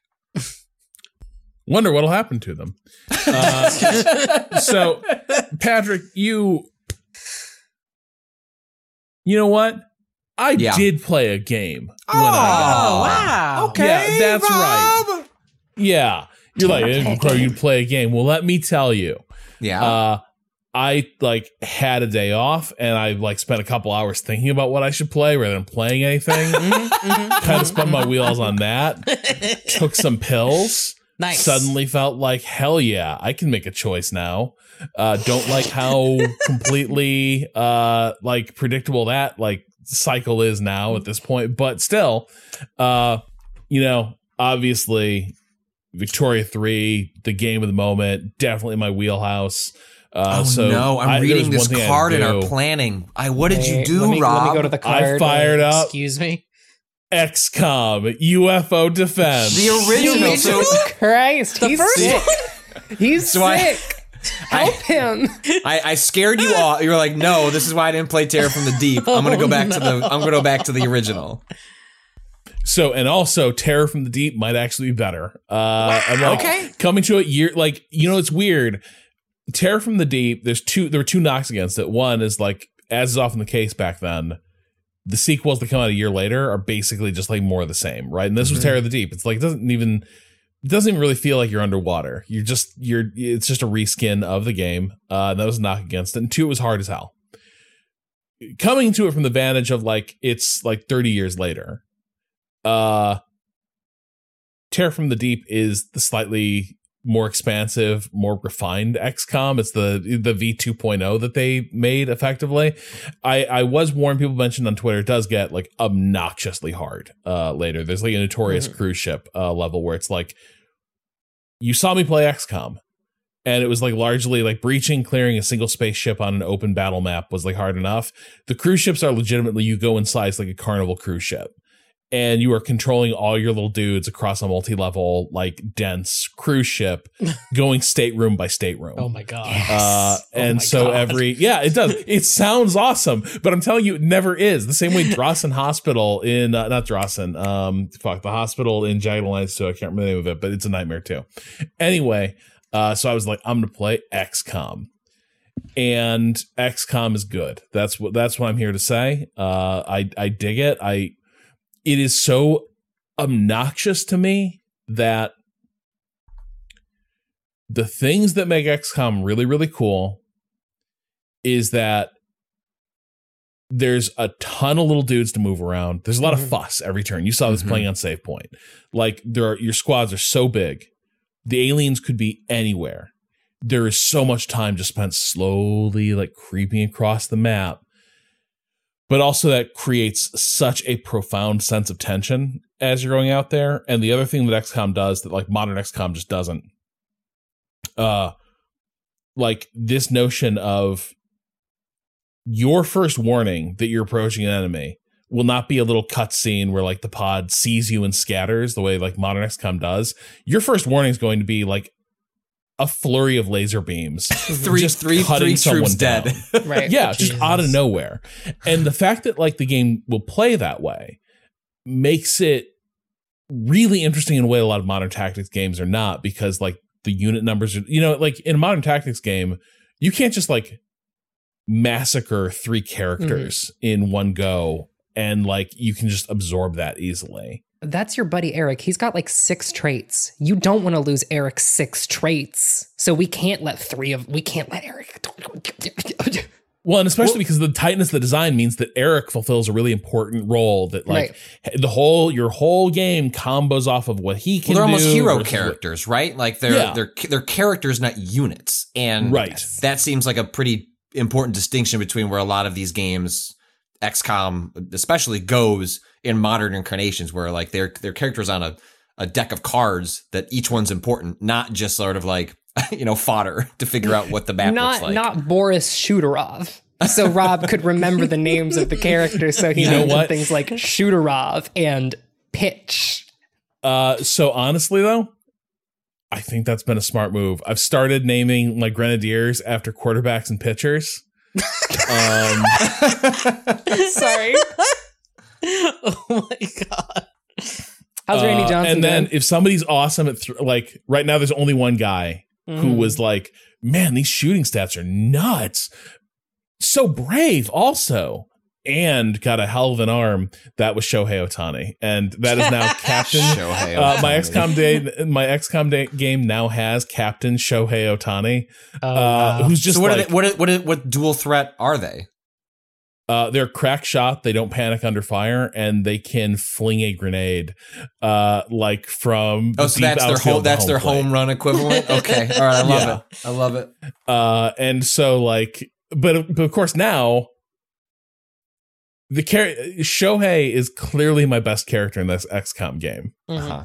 I am now being very precious about Shohei, and the entire squad exists to set Shohei up for big wins. Because I don't want Shohei to be the one just take a laser beam like to the face out of nowhere. Can I ask Have you some named- clarifying questions? Yeah. Oh, sorry. I was just gonna make. I, I was just gonna ask. Have you named anyone Nick Foles yet? Uh, man, I think like good arm, big bravery. Uh, Is that what we're calling it now? Big bravery Nick. That's why I got that statue. oh fuck! So a thing I don't know about the earlier XComs Yeah. uh, is that clearly in in Terror from the Deep, as we saw on stream, there are a lot of weapons. The idea, like like you have to research Gauss pistol and then Gauss pistol magazine, right? And the thing I'm wondering is that so much of the of the current generation of XCOM games, to me, is about different characters fulfilling roles on the basis of their equipment right like i love a sniper is is there do you have that kind of like role delineation here or is it like you are fielding of uh like 16 guys all with the game's like m4 equivalent uh, You know what's weird is I think it does, but actually on a different. So XCOM is sniper happy. It's like Yes. you know what's cool being a sniper, uh, and also it's like I think I think you and I have talked about this the the change in like what is and we talked about this with the Predator on the films on my turn where like what was cool in the '80s is like being a jack dude who's just like unloading an automatic weapon from Right. the hip into the jungle like that's being a badass. Right. And then like in the late 90s and then like the war on terror era everything pivots to like tier one operations like slow as smooth smooth as fast like precision. Yes. And i think xcom is sort of a product of that. Hmm xcom uh ufo defense aka enemy unknown in the Mhm. uk is a little closer to the uh 80s vision of like how the character classes would break down. And so genuinely the the assault rifles that people are carrying around are the game identifies these effectively as the sniper weapons uh, in the game. The things that are like specialists are out there toting around are the giant like Gatling guns and Right, shit. and, And, those and, like, are wildly useful in this game where it's like, you know, we saw a little bit of this in uh, Terror from the Deep and uh, XCOM Enemy Unknown is quick to introduce it as well. Uh, the fact that dudes are like basically carrying around bazookas uh, Right. is a weapon you're going to have to bust out and use. And like the modern XCOM games, the person carrying the big support weapon is basically used as a crowd control uh like caster almost Mhm. like the weapon isn't even imagined as its primary utility being lethality It is Right. primarily there to like create suppression casts or, right or, or, buff create up somebody. cover yeah or sorry or destroy cover i apologize Right. Whereas, yeah, like playing Enemy Unknown, it's like, you know what is the most like what is the coolest thing somebody can do? Uh you send a jacked soldier through a Mhm. doorway carrying a Gatling gun uh like the size of a garbage can Mhm. and have them just ventilate a room full of aliens. Uh, a thing that I'm curious about, based on watching you play uh, Yeah. over the uh, uh, Terror from the Deep over the over the stream, it the game allows you to shoot at a tile, even if you don't know if an alien is actually there. Are you getting the just fi- like guy with a machine gun or Gatling gun firing wildly into the jungle moment of I'm gonna have guy A blow open a blow open the side of the ship and then guy B just fill it with fire and see what see what gets hit. so I haven't used the area fire as much to just try that stuff Mhm. out, but I have seen like the utility of um I had a fight in a forest basically the other day that was literally the aliens were also just blazing away. Like shots are going everywhere and like what is a dense stand of forest ends up being like denuded of trees by the end basically. And and there that was a case where I've got like as my lead elements are joined by more and more troops, I do have people just like going full auto and just like hosing down uh the alien positions we've identified. And at that point tons of cover is eroding uh etc so you do it you like i was surprised actually how well it did get at that which is it was an actual forest when the first elements made contact. And then as it escalated from skirmish to like straight up battle it's the the battle the battlefield changed and How- became open ground. How frequently are those are those like areas feeling dynamic? Because that's like I think actually a, a, a struggle of of a lot of like current tactics games is that the field you're fighting on either is not dynamic or is dynamic in ways that feel constructed. Um, like oh, there can be an oil trap over here, Yeah. right? And that that is dynamic. It changes how the field of play, but you're not actually, or like you can blow up a, a some cover in XCOM or like take out a building, but like it, it, it won't feel different in that way. Um, is this Yeah. is this a rare occurrence or common? No, I think it's, I think it's fairly common. I don't think it's, yeah, it's not dynamic the way like you you find in in a lot of like newer games where you do have sort of the affordance of here's the thing that's going to burst into flame if if if hit. Mhm. Uh, but the funny thing is that what changes all this is the fact that like the maps are fairly wide open. The alien can be anywhere, and they will fuck off if they don't like the fight. Like it is not like you know in modern XCOM in a lot of cases the aliens will sort of hold their position and your job is to sort of unlock it figure out how to get like the, the good high percentage shot on them. The aliens will just retreat deeper uh, Mhm. across like open ground forcing you to traverse it. Uh, and so you better have lots of smokes that you can pop because uh, you're going to have to advance multiple times undercover. Or you are going to have to start taking those like low percentage shots just hoping that like from sheer weight of fire heading down range you'll clip them Mhm. uh, which by the way you will uh, the aliens also will friendly fire each other Yeah. like one, one thing that saved my ass was miscalculated went like breached the alien spaceship uh and an alien had enough like over enough time units on him to trigger overwatch and panic fired effectively and dropped the two aliens at the door Fuck and yes. was left with a one-on-one with a dude with a gatling gun the next turn um and i was like well that's cool uh because that that level of friendly fire just doesn't like friendly fire is Right. like kind of off the board in in modern it's not a XCOM. You don't- mechanic. yeah. Whereas here, yeah, there's the, always the sense of like these shots go anywhere, uh, which is cool. I guess my last question about like the difference in like the, the the way the series has evolved over time is that like does the so much of XCOM, uh, the modern XCOM, is about this fantasy of a very particular kind of warfare.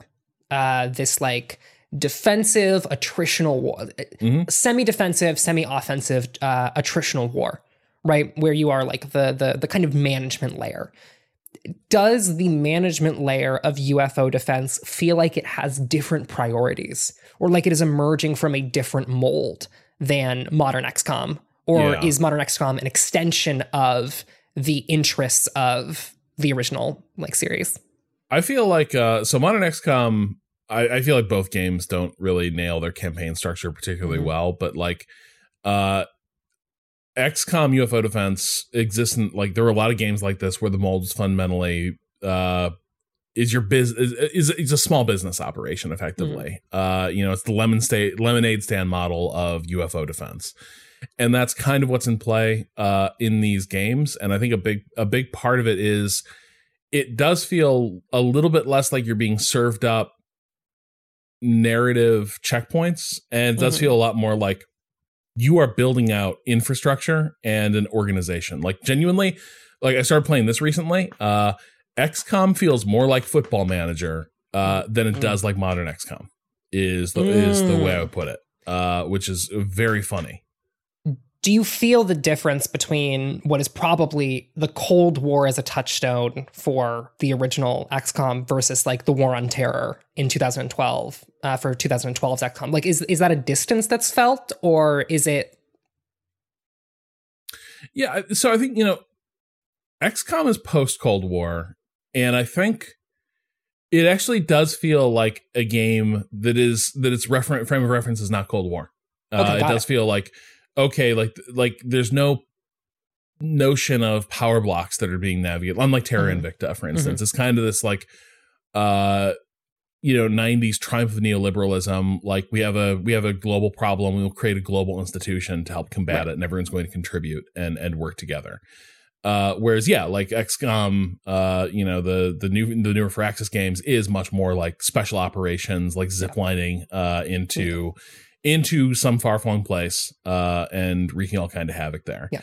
Um, and I think you know one one major difference just in the presentation is in XCOM your troops warp across the planet to wherever the action is. You know, Yeah. it is XCOM is is always there and always ready to respond again in almost the uh you know the superhero mold of they're they're always ready ready and, and able to respond. Uh whereas yeah xcom enemy unknown is very much like if you don't have radar and interceptor coverage of a part of the world that part of the world is not covered. Uh xcom is not going to get there or not going to get there fast enough to like you know UFOs at the edge of your detection range, at the end edge of your flight range, are effectively not going to get shot down, Mhm. uh, and they will raise whatever havoc they're going to, and that's what that's what's going to cause people to basically stop stop subscribing to Right. the XCOM project. But that's that's another part of this, which is like if you're going to protect the planet in Mm-hmm. XCOM, you're gonna have to build a planetary defense network, Yeah. like an actual one. Yeah, yeah. yeah. Got it. This is this is fascinating. So n- now, having gotten a few good missions in XCOM, and I'm like, this is cool. Uh, I was unfortunately told I should just play some mods. Hmm. Uh, I need to get Oh, with the Open God. XCOM project. There's been a lot of stuff. that's been Yeah, a lot of fixed people up were and mentioning the open thing. Are you are you aware of the XCOM beginner bug? I am now, which does explain why my second session yesterday felt like may have felt different than my first. Hmm. Uh, which So- is like on a reload, the difficulty gets reset, right? Yeah, I, yeah, I don't know exactly how this changes, but essentially, for years there was a bug in the original XCOM, which speaks to how difficult it was, where regardless of difficulty you chose, it would default to beginner when you played. And so you might think you chose like a veteran or expert or whatever, however it's listed, but it just became beginner. And one of the, I believe I'm getting this correct, one of the reasons Terror from the Deep is a more challenging, difficult game was in response to player feedback that was like, shit's too easy. But the developers did not realize there was a bug defaulting the game to being easier than many players were asking for. Oh and thus, Terror from the Deep becomes a more challenging game before this bug is discovered. Um, Wow. which rules? That's amazing.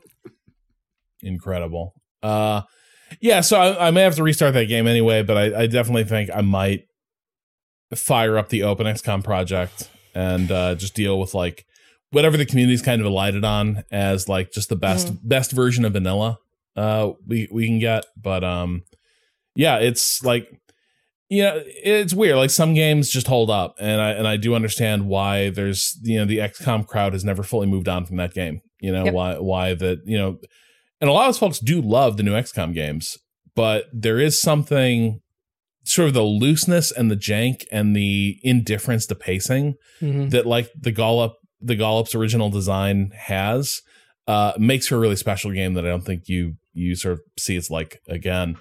Uh Ren, before we get you out of here, should we take a little dip? Do you have time for a little dip in the question bucket? Oh, I can I can take a quick splash. All right, so you may have to leave soon, so I just want to start with the ghost story. Yes. Please. Uh Shersha writes, Hi Waypointergeists.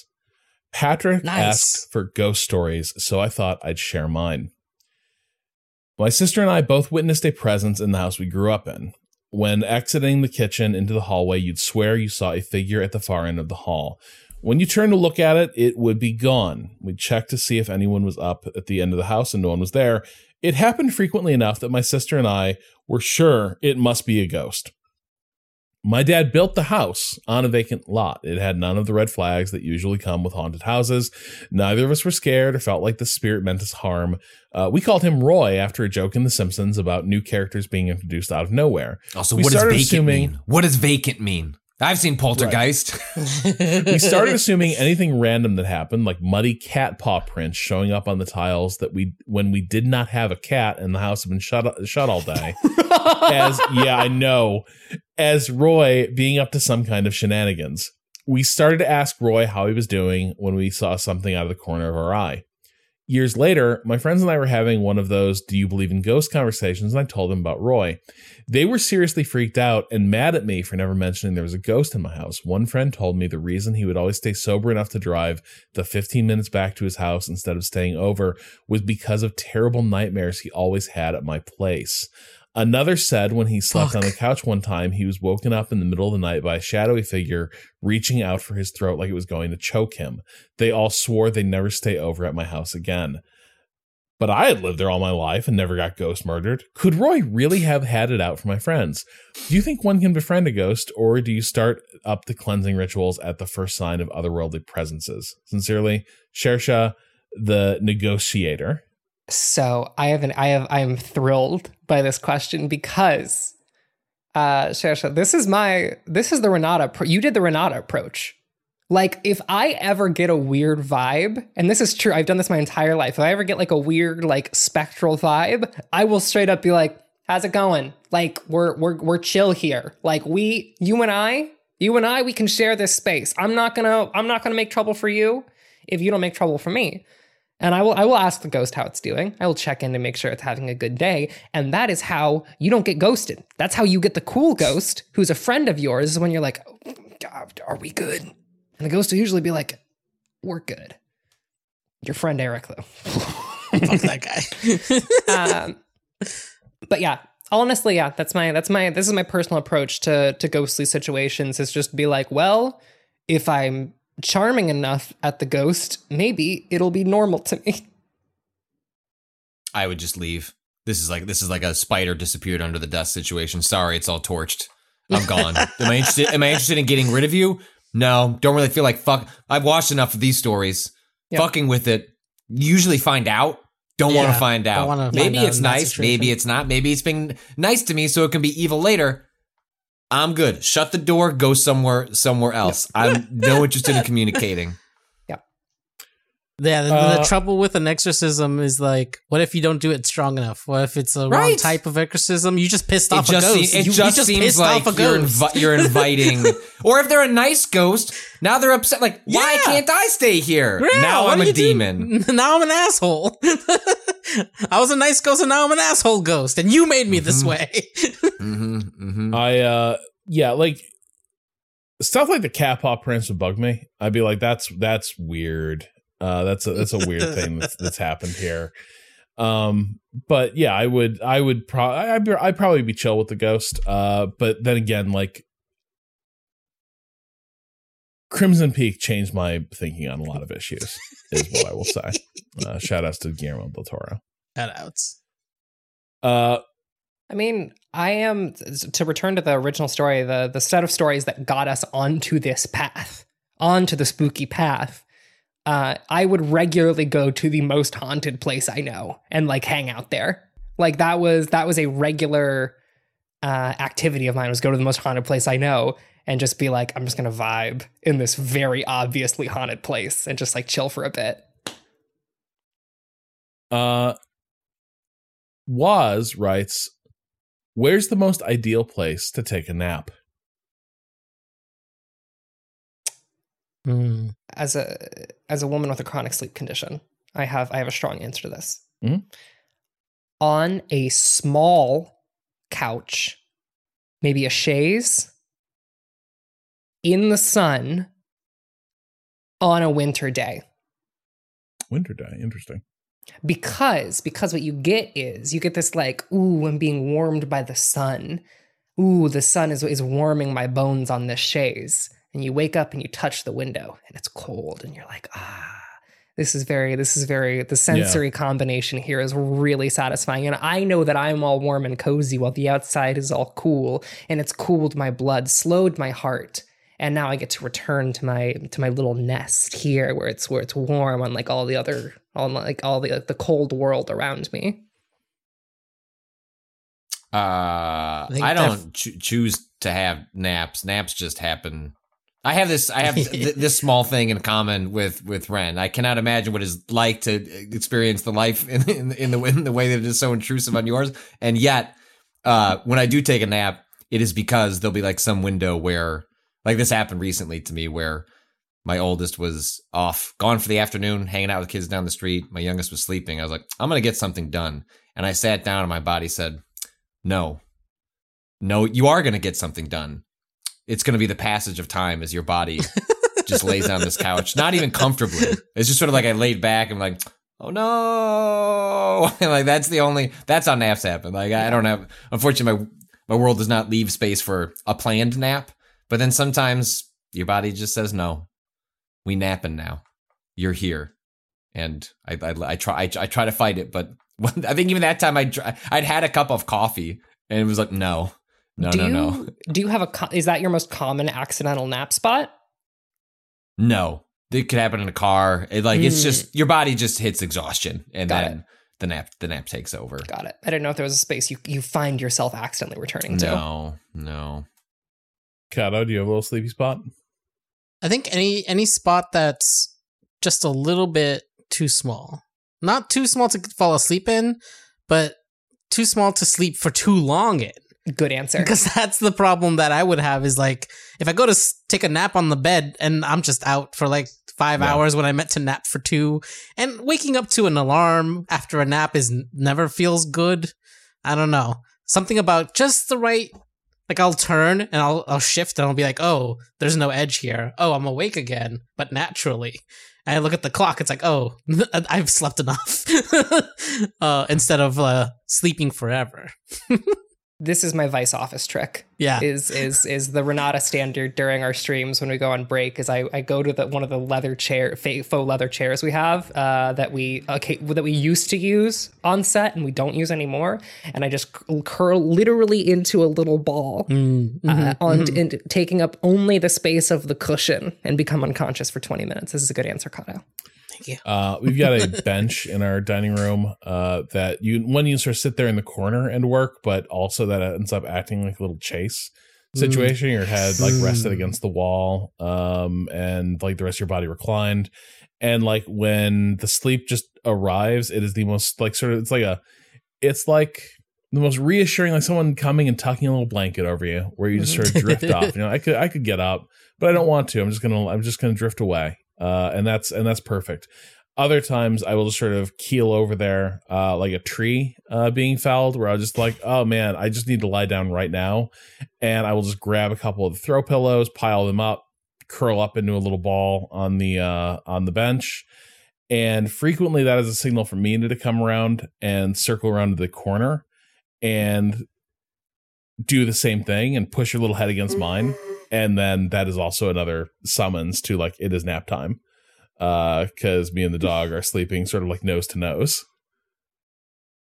it's heaven uh hey listen i know you gotta go uh Yep. so let's let's call it there and patrick and i need to have a very serious uh Ah, right. uh meeting very of the tempered, minds. very Yeah. just like cold, calculated, honest. No copium. No copium. Uh, so yeah, so hey, that's a wrap on today's episode of Waypoint Radio. If you want more from Waypoint, you can follow us on Twitter uh, at Waypoint, Facebook and YouTube, Waypoint Vice. You can follow me on Twitter at Rob Zacny. Uh, Ricardo, where can people follow you? At a underscore Cado underscore appears on Twitter. Patrick, At Patrick Klepek. Ren. At Ren or Raven. You can also check out we published on waypoint.vice.com and catch up on the VOD of Save Point over at twitch.tv slash waypoint. And for our Waypoint Plus listeners, it's my turn again, and I chose White House Down for our next film foray. I know people were maybe expecting something a little bit more high minded, but I ask you, what could be more high minded uh, than Roland Emmerich's sentimental take on what it might be like if Die Hard happened to a much hotter version of the cast of The West Wing? Uh, if that sounds good, or you just want more Waypoint, you can go to waypointplus.com and subscribe. Not only do you get access to our premium feed, but you're also helping support Waypoint and everything else we do here. And if you want to show the show, show uh, not just support, but zeal, go to waypointgeneralstore.com to buy some of our fine Waypoint merch and keep an eye out for uh, new drops that might be appearing. Our theme music is by Boen. The track is Miss You off the EP Pale Machine. Learn more at waypoint.zone slash B-O-E-N. For now, we're calling time on this uh, this Tuesday's show. We will talk to you again on Friday. Until then, fuck capitalism. Go home.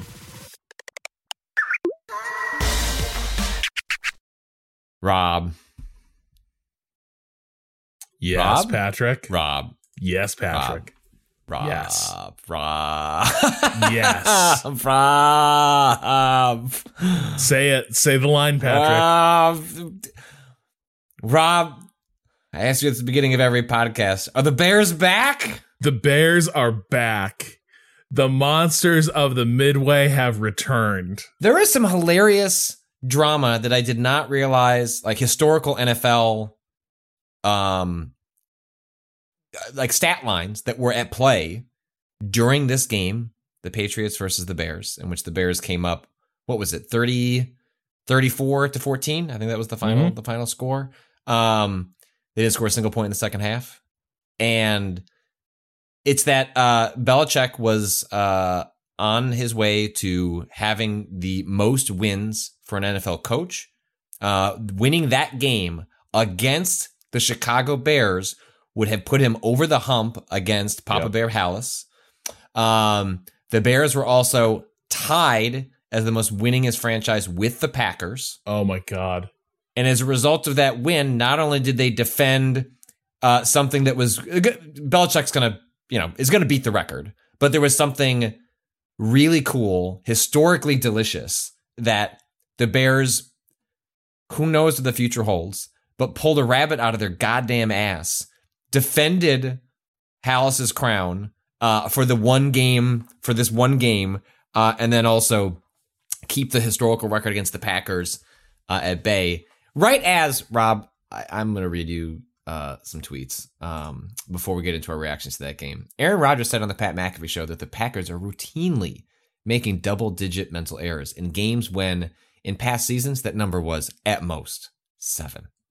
Quote: Guys who are making too many mistakes shouldn't be playing. Got to start cutting some reps. Follow up. Asked by Pat McAfee about his own performance, Rodgers said that QB coach Tom Clements gave Rodgers his highest single game grade yet this season in the Sunday loss against the Commander. Oh my God. That was his defense.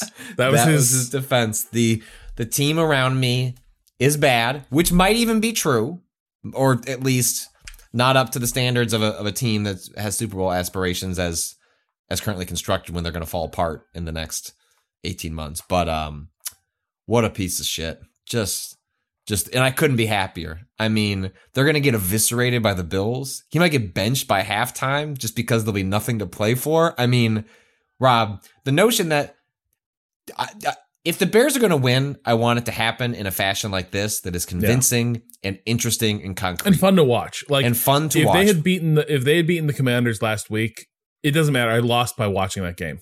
Like it. Like, and also they also the draft pick is worse. Yeah. Um the the ideal version of the Bears this season was the second half against the Vikings in which they were rudderless for the first half. Fields suddenly looks in command, takes control of the game and is about to embark on a 2-minute drive in which they if they go down and score a touchdown and you felt actual confidence they could do it because Fields has been playing extremely well up you know in that second half.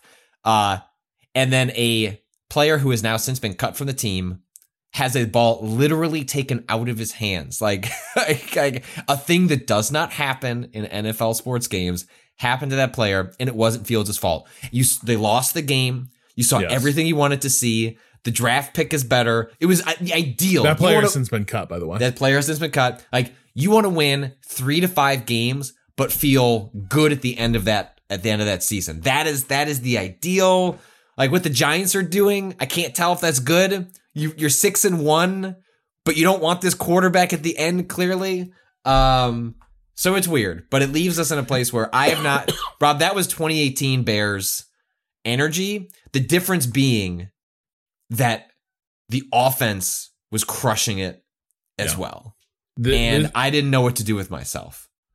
No, and I neither did I. Um, In fact, you The- didn't show up until the first the, the, the second half. No, because I've been chatting with my parents, and so I was watching it uh, delayed on on DVR, and so like I had gone through, and I'm glad I didn't uh, skip ahead because like the Bears looked really strong to start. Uh, they they run Mac Jones off the field. They get uh, zapped. who- yeah, well, that's the thing where I was like, okay, the fact that this little this little fucker, this little Bailey Zapp or Zappy Zappy comes Zappy. out and does like have two amazing back-to-back series throws the best pass of the night Yes. uh like perfectly dropping it into a receiver's hands who's pretty closely covered uh and i was like okay well this is just you know classic bears like good start and Mhm. now the fade begins Yeah. and that didn't happen uh it was like the the defense took control of the line uh and the you know the patriots never really were getting good looks for the rest of the game but then fundamentally also the bears offense kept rolling uh and and dominated them and, and a huge part of it was like i think for this was the first time where it was so clear that the Bears understand what they have Who in they Justin are. Fields. Yes. Particularly Justin Fields though, because it was like I always sort of felt like um remember when Lamar Jackson, his rookie year, the rap was he's a running back. And, And, I feel like and I feel like the difference between like a Nagy or honestly even the Bears at the start of the season versus like uh, uh, a Harbaugh is Harbaugh didn't care. It's like, yeah, he's a running back who can throw the ball. We're going to lead into that. You know what I mean? He's a great Mhm. running back. So we're just going to play him like that. And the other stuff is going to come in time. And guess what? It largely has, right? Yeah. Like Lamar Jackson became an amazing, like, uh, you know, dual threat quarterback, but he didn't start out that way. It's just that he was such a good uh like rusher, it didn't matter. Like the the they they had no shame about leaning into that. There's that play, there's that play with Fields where, and this happens even after they're starting to take command, I believe, where the well, the man needs to get a glove on his hand. Like there were times where errors were being committed because the ball was slippery and he, he just. but that was wasn't gripping it. everybody. Like That was everybody, was, for the sure, ball was yes. greased the whole But, the- night. but do you remember the play where it, like the ball gets snapped to him? He comes back, he drops back, like he fumbles it, recovers his own fumble, but doesn't go to the ground, gets up, goes around the perimeter of the field, and turns that into like a six or seven yard gain. It was a fumble recovery that Yes. then became positive yardage. Like that shows you the range. Like he turns, it is a negative play. It is that you are punting to move on to the next set of downs. Like we're done. And instead, you know, I think they probably I don't know how that that series ended, but it probably ended with a field goal or a touchdown because that's just what they were doing at that point in the game. And it was the, the notion that they seemed to. I, I saw today that Fields said they looked towards Lamar Jackson specifically. Like, how do we start designing runs for Fields? And it seemed like, and it was also the thing that people have been saying that the Bears failed Mitch, and we're we're we're, we're making- these same mistakes. Even the new staff with with Fields was like, where are the plays where he just runs? If if you watch a, a, a like. It's basically he runs a half circle. It's like where they Yes. they come out and they run sort of a, a half circle either to the right or the left. And the way those plays work is that they call it like cutting the field in half, where like you're not even looking at the left side Yep. or the right side of the field. You are just looking at what's in front of you. And often that is with like a, a like a a handoff that is supposed to like have the field shift in that way so that there you, your options on the right or left side are, are are just the ones you're looking at. And they kept doing that. And because of the threat of the run, yo, sometimes there were just like nice chunk plays, 12 yards, 14 yards that were just available to him for wide open receivers or Well, wide open the- enough. there were play there's a play um i want to say it was like shortly before that that screen uh that, that screen pass for the touchdown to herbert To the her, oh my uh, god! but just before is- that, where he had been, as he often is, this is what was so like thrilling and terrifying about that game. Like Fields' entire style of play is it's like watching uncut gems in a lot of ways, where it's like things are going bad. He's going to double down yeah, time and to get to be worse. like, how Yeah. do I re- now? I'm really going to put the game on the line. Now I'm, you know, oh, what, this was looking like an incompletion or an eight yard loss. Uh, now, how does a 18 yard loss strike? and you? also, I've taken a brutal hit that yeah. for n- for most normal humans would dislocate their shoulder. But then you will watch him, you know, now he's like 18 yards back, still scrambling, and then suddenly sees the hole and he's just gone. And he's so much faster than everyone uh, that he can just like gobble up all that distance he traded uh, and get to the first down marker before the defense can really begin to converge and react. And there was a moment where he did that. And I swear to God, they show Belichick on the sideline, and I swear to God, he was smirking uh, because because I do think like there are types there are types of players that are really tough to scheme against, and it's like, are you Mm-hmm. going to say to your defense they fucked up? No, they busted the pot. They were they busted the pocket perfectly. Uh, they had decent yeah, he was getting plenty of pressure. That's Yeah. it's not like he was he's sitting around waiting three to five seconds, like and no receivers came open. Like immediately, Yeah, he was having to move.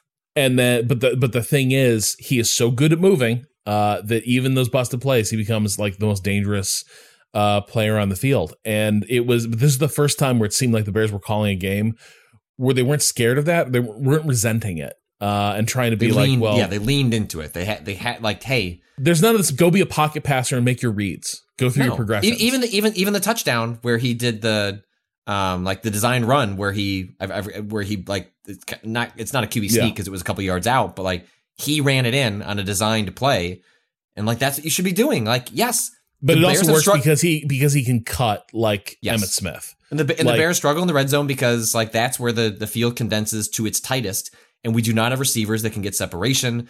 Our tight Right. end, who's the biggest guy in the field, is kind of a mixed bag. Although that that catch he made, like Yeah. th- that throw that that Fields made to Cole Kmet, like was that might have been my favorite throw Yeah. of the night. And then the follow up to it was they rushed up to the line so that it couldn't be Right. Because Review. Kmet was convinced that the tight end, some people like not familiar with this part, uh, the NFL is like a play stands unless it is challenged and somebody says the way it was called on the field is wrong. right. And people like take a moment to think about whether they won, win that challenge or not before You have up it. until the next play is snapped right. to to to take out a, a flag and ask for a review of that play if it's reviewable. Most things are, some things aren't. And But it looked to me like Kmet hadn't like No. it looked to me like it was a catch out of bounds. And Yeah. Kmet thought so too clearly. He he made this amazing it was an amazing throw, an amazing catch, but it looked like it was probably not actually a catch. And you saw him immediately being like, guys, get down here, snap the fucking ball. right, And the Bears have never been able to hurry up to that No. way. And this time they did. and got six Uh, yards. Like Well, that's Montgomery just had the, poof. the Patriots were still standing up. They weren't even set when the ball was snapped,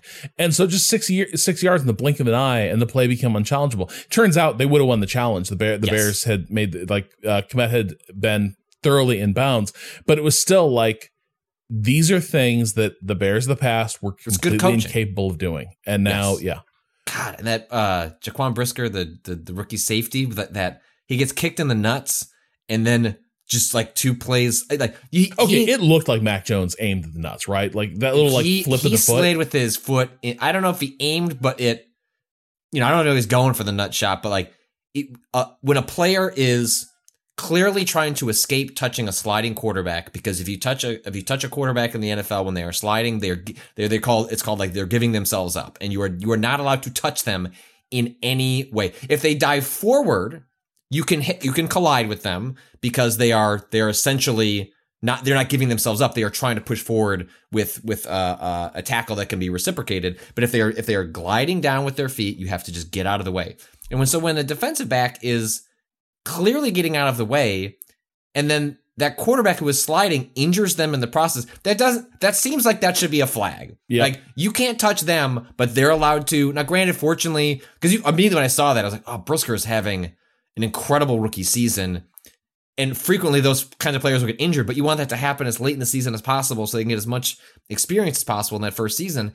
And so he limps off, and I'm like, oh my God, that's going to be a hamstring injury. He's going to be out for six weeks. Like, this sucks. Then, of course, the clips are going viral of Mac Jones sliding his, not just his foot, but his cleats yeah, into his dick.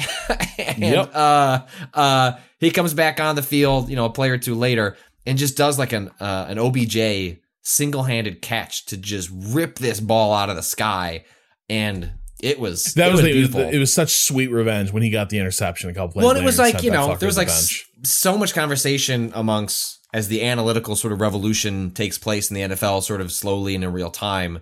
Um, you know, things like momentum are challenged by the notion of analytics, but I don't know how you can't, Rob. Like this game had like very clear shifts that felt like, sure, can you grind this down to the numbers? Probably, but like the Bears come out, score ten points, really click quickly.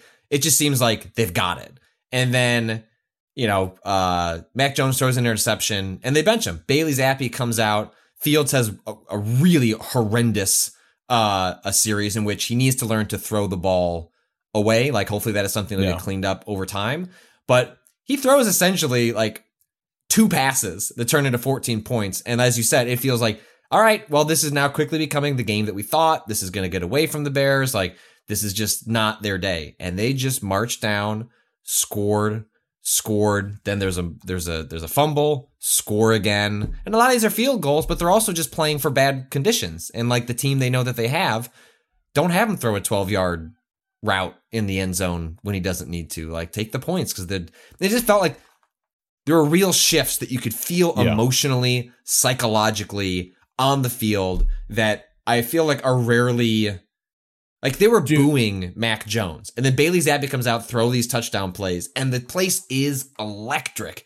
and Yeah. then we just and the Bears stole that squeezed energy. the life out of them. yeah, and by the end they were booing the pa- the Patriots Yeah. again. Uh, yes, yeah, it was. we caused a quarterback controversy. We don't do the that, first- Rob. it was the That's first not what game the in Bears years. do. It was the first game in years where I felt like I was watching a good Bears team, like an Yes. actual legit good football team. Because like you, you know, you bring up the 2018 uh, analogy, and something that the Adams uh, on the the Athletic Bears podcast bring up a lot is everything always feels so goddamn hard with the Bears. Like Mhm. just the basic things that other football teams are able to execute on is just like pulling teeth for the Bears, and and for years it has been punching uh, in for the touchdown, like like getting getting points on the board, uh, putting a drive together, dominating the clock. All this stuff has been so hard for the Bears, uh, like harder than any other team. They're excruciating to watch. And last night was the first time in ages where I'm sitting back there, like kind of excited when the offense is taking the field because it's gonna be like for the next five or ten minutes, I'm gonna watch this offense roll, and that's gonna be fun, and they're gonna look good. Uh, and that's and and that fundamentally. I don't think this this team does not have a 2018 season in it yet. I, I No. think like I think we'll be brought back to earth pretty fast by the Cowboys defense next week. Yep. Um, which is a great defense. Like the the reason the Cowboys still have a season uh, is because that defense is tremendous, and I think it's going to be a different, like just a different Michael thing. Parsons is going to do bad things to a player that holds on to the ball for too long. Right. And I think that's like we are in it. But this is the first time where I'm like, I see the blueprint here. Like, and and, I, and I'm hoping, uh, you know, the new management structure there. There's always that thing about like GMs, and this has come up a lot this season. GMs don't really feel any particular obligation to stick by guys they didn't draft. You know, it's not not someone I picked out, not someone I don't know what the value proposition is. Uh, and that's sort of been looming over the Fields thing. But the fact that they made adjustments following a few like really lousy weeks and leaned into what Fields is good at, it did feel like they might have figured out how to use him. And maybe it's not what they, you know, on a blank slate you would choose to do. But if you don't look at this set of abilities and what he the the possibilities that expand around him, what David Montgomery can suddenly do if the field is spread out a little bit, what Khalil Herbert turns into, uh, if the defense has to cover all these bases, uh, you know, you you'd be fools not to lean into that. And it seems like they are finally getting around to the idea of with the Justin Fields. Well, it's, it's I think what um know Richard Sherman was saying on Thursday night last night. It's not that he's it's not that he's good at rushing. He's an elite rusher. Lean into that. Don't look it in the mouth. Exactly. Yeah. So I don't know. I, you know, it's it's weird because I I'm glad this game exists for a couple of reasons. One, I saw a, a former player point out on Twitter uh, as the game was ending that part of the, the the the difficulty you have as a rebuilding team, especially if you don't have a quarterback, is it is extremely difficult to get free agents to come in the building unless you wildly overpay for them. Because why would they want to come to some a place that could be not particularly fun to play for? It's why winners keep winning. It's why players, you know, players go to went to the Patriots. Well, offensive free agents, especially, you're gonna your stats are gonna look worse coming out of this. Like your value will be hard hurt. if you're thinking about the the, next yeah if you're thinking about the next contract if you're um yeah, it, it- yeah so it, it's complicated and so like to this is the last time the bears are going to play in prime time absent getting flexed because some game would be for playoff implications of not for them but for some team they're playing in december um and even then i think they would get flexed into like the 430 window and not actually into uh yeah to a sunday night or monday night game but this was the last time for, for the bears to advertise this is what it could look like if you came here. Imagine if you did. And I cannot imagine for what this team is, the huge talent deficiencies that they have, but how much money they have next year. This Yep. just felt like, hey, we could be onto something here because players also watch the most on Sunday night, Monday night. Um, if they if they're not actively playing on on a Sunday, like they're they're quite like us. They're not necessarily watching Red Zone, um, Yeah. and like following the Bears when they're having a two and you know two and fifteen season. Uh, so stuff like that is I think tangible and important for them building a team next year because I think it allows them to like, hey, look, like yeah, okay, this is really hard. Look at all these shitty players we're dealing with, but like if you came here, look at look what happened if we had like a decent, you know, Oh, tight end. Patrick, there's something important I meant to ask you. Uh, Mm. Is Ro- is Roquantract year anything? Is what? Roquantract year? Is, No. is that what we're calling it? is that is that is that a thing? Is this anything? I don't know what to make of Roquan Smith. Uh, he, he he has had a very up and down year as a player. I think there are times where he has been shown to be really good. Here's what I'll say: I don't think he is deserving of the contract that he's asking for. He is deserving a very good one. I also A few more games that- like last night, though.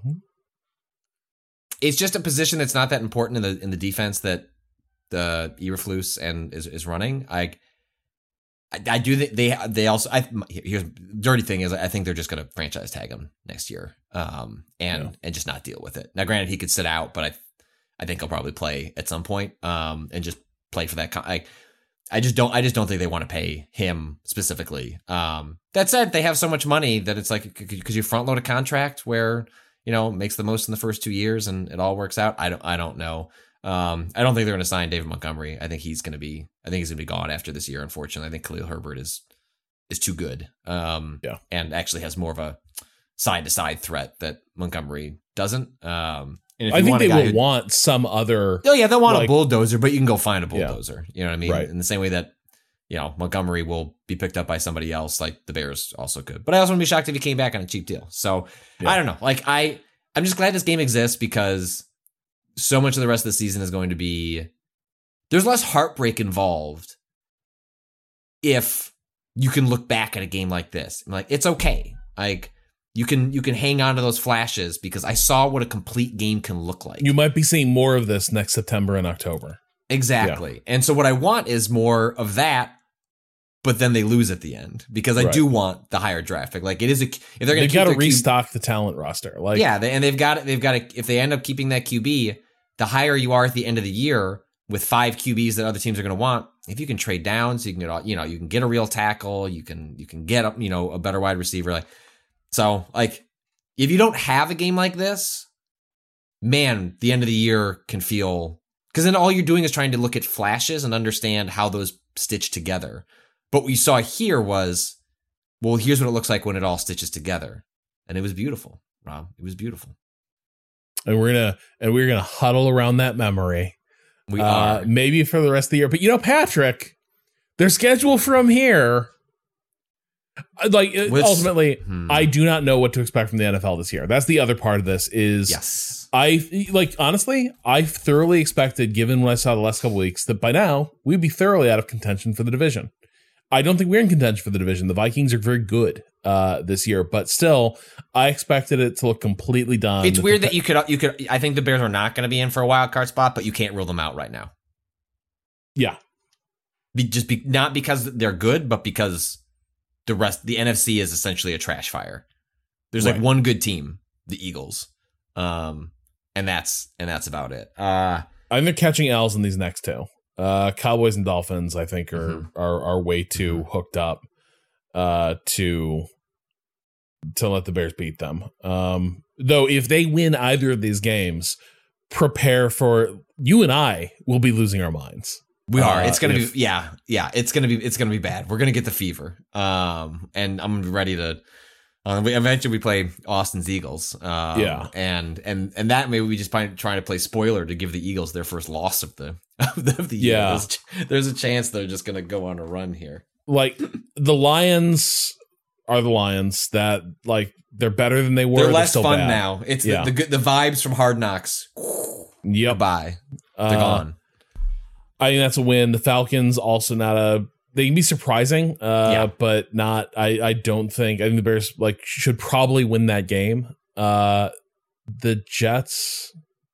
Well, let's see. So the, uh, the Bears are three and three, right? And so the rest of the way, Uh, three and four, right? three and four. So Cowboys lost three and five. Dolphins, let's say it's a loss. I look, Dak Prescott did not look very good yeah, on Sunday. And, No, I agree. Uh, Tua didn't look very good either. but, I it think should be. I- it should be three and six. After yeah, but let's yeah. games. So let's say let's say uh, so Cowboys three and five loss. Dolphins lost three and six. Lions. So we win. Uh, uh, was it? Sorry, I'm already. already That's four and three- six. Four and six. Falcons. I could go either way. Yeah, Let's let's call it a win. Five and six. Okay. Five and six. Jets. I think that's probably a win. They have a good defense, but Yeah, their the Jets have surprised a lot of people, but let's say six and six. Six and six. Packers. Dude. Seven and six, baby. Dude. Ownership revoked. I would not. bet- We put that as an L. We put that as an L. But I think there is going to be no greater interesting test for because this is too early for them to even if they'd been really good, even if they turn it around for the next uh, handful of games to, to rest anybody, right? Like that's just not how things work anymore. Um, they are going to be fighting to not to win the NFC North and to get a wild card spot. There's going to be like that for me nothing actually matters after that game. Like I Yeah. I think this like stretch that concludes with December 4th against the Packers is essentially like the final test of the season, like the homework assignment. Like what progress did we make? What did we figure out? The team that matters, the team that always haunts us. We might not come we might not win, but how close can we get given the current construction? And I'm with you. That's W. Yeah. Yeah. Seven and six. Eagles, Bears. Okay, we're gonna lose. We're That's gonna, we're gonna lose, lose, that one. yeah. That's that's uh, seven and seven. Bills, Bears, gonna lose that one. Seven and eight. Um, Lions probably win that one. Eight and eight, and then Vikings. They might be resting everybody, so we They we might. might, win that. We might, but they might one. be sealing the division. Well, I mean, they'd be sealing it against either the. So that's the funny thing. If they're sealing the division, they're sealing it against the Packers because the Packers have somehow figured it out. Yep. Uh, but if the Packers are who increasingly they look like, the Vikings are probably taking it pretty easy, Yes. So we might win that just by. which I think brings of- us back to nine and eight, which was our Is that our original prediction? We've gone from o- overzealous fans to wow, this is going to be the, the the season from hell. We're going to win three games, and then we're right back at nine and eight. I love it. I love Yep. it. All right, all right, All Well, right. Hope everyone has enjoyed. Maybe this is what we'll do on the off weeks, where like sport proper sports pod Yeah. every two weeks, and then maybe we got to sneak these in for the little for the faithful people, just like for the skip to this faithful. little- we'll put we'll put it at the end of the podcast. Um, goes out to everybody wide on the feed. So maybe that's what we'll do going forward. So, all right, well we'll nine and eight. Oh, bunch of fuckos. it's probably it's probably gonna be more like eight and nine, uh, eight and nine, but I'll take it. yeah.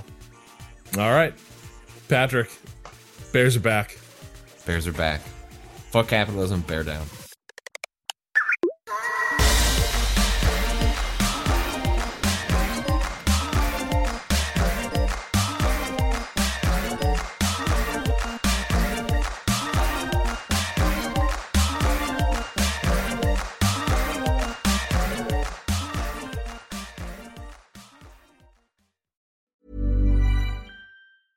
When it comes to your finances, you think you've done it all. You've saved, you've researched, and you've invested all that you can. Now it's time to take those investments to the next level by using the brand behind every great investor, Yahoo Finance. As America's number one finance destination, Yahoo Finance has everything you need, whether you're a seasoned trader or just dipping your toes into the market. Join the millions of investors who trust Yahoo Finance to guide them on their financial journey. For comprehensive financial news and analysis, visit yahoofinance.com, the number one financial destination, yahoofinance.com. Uh, Yep. Let's go on fifteen.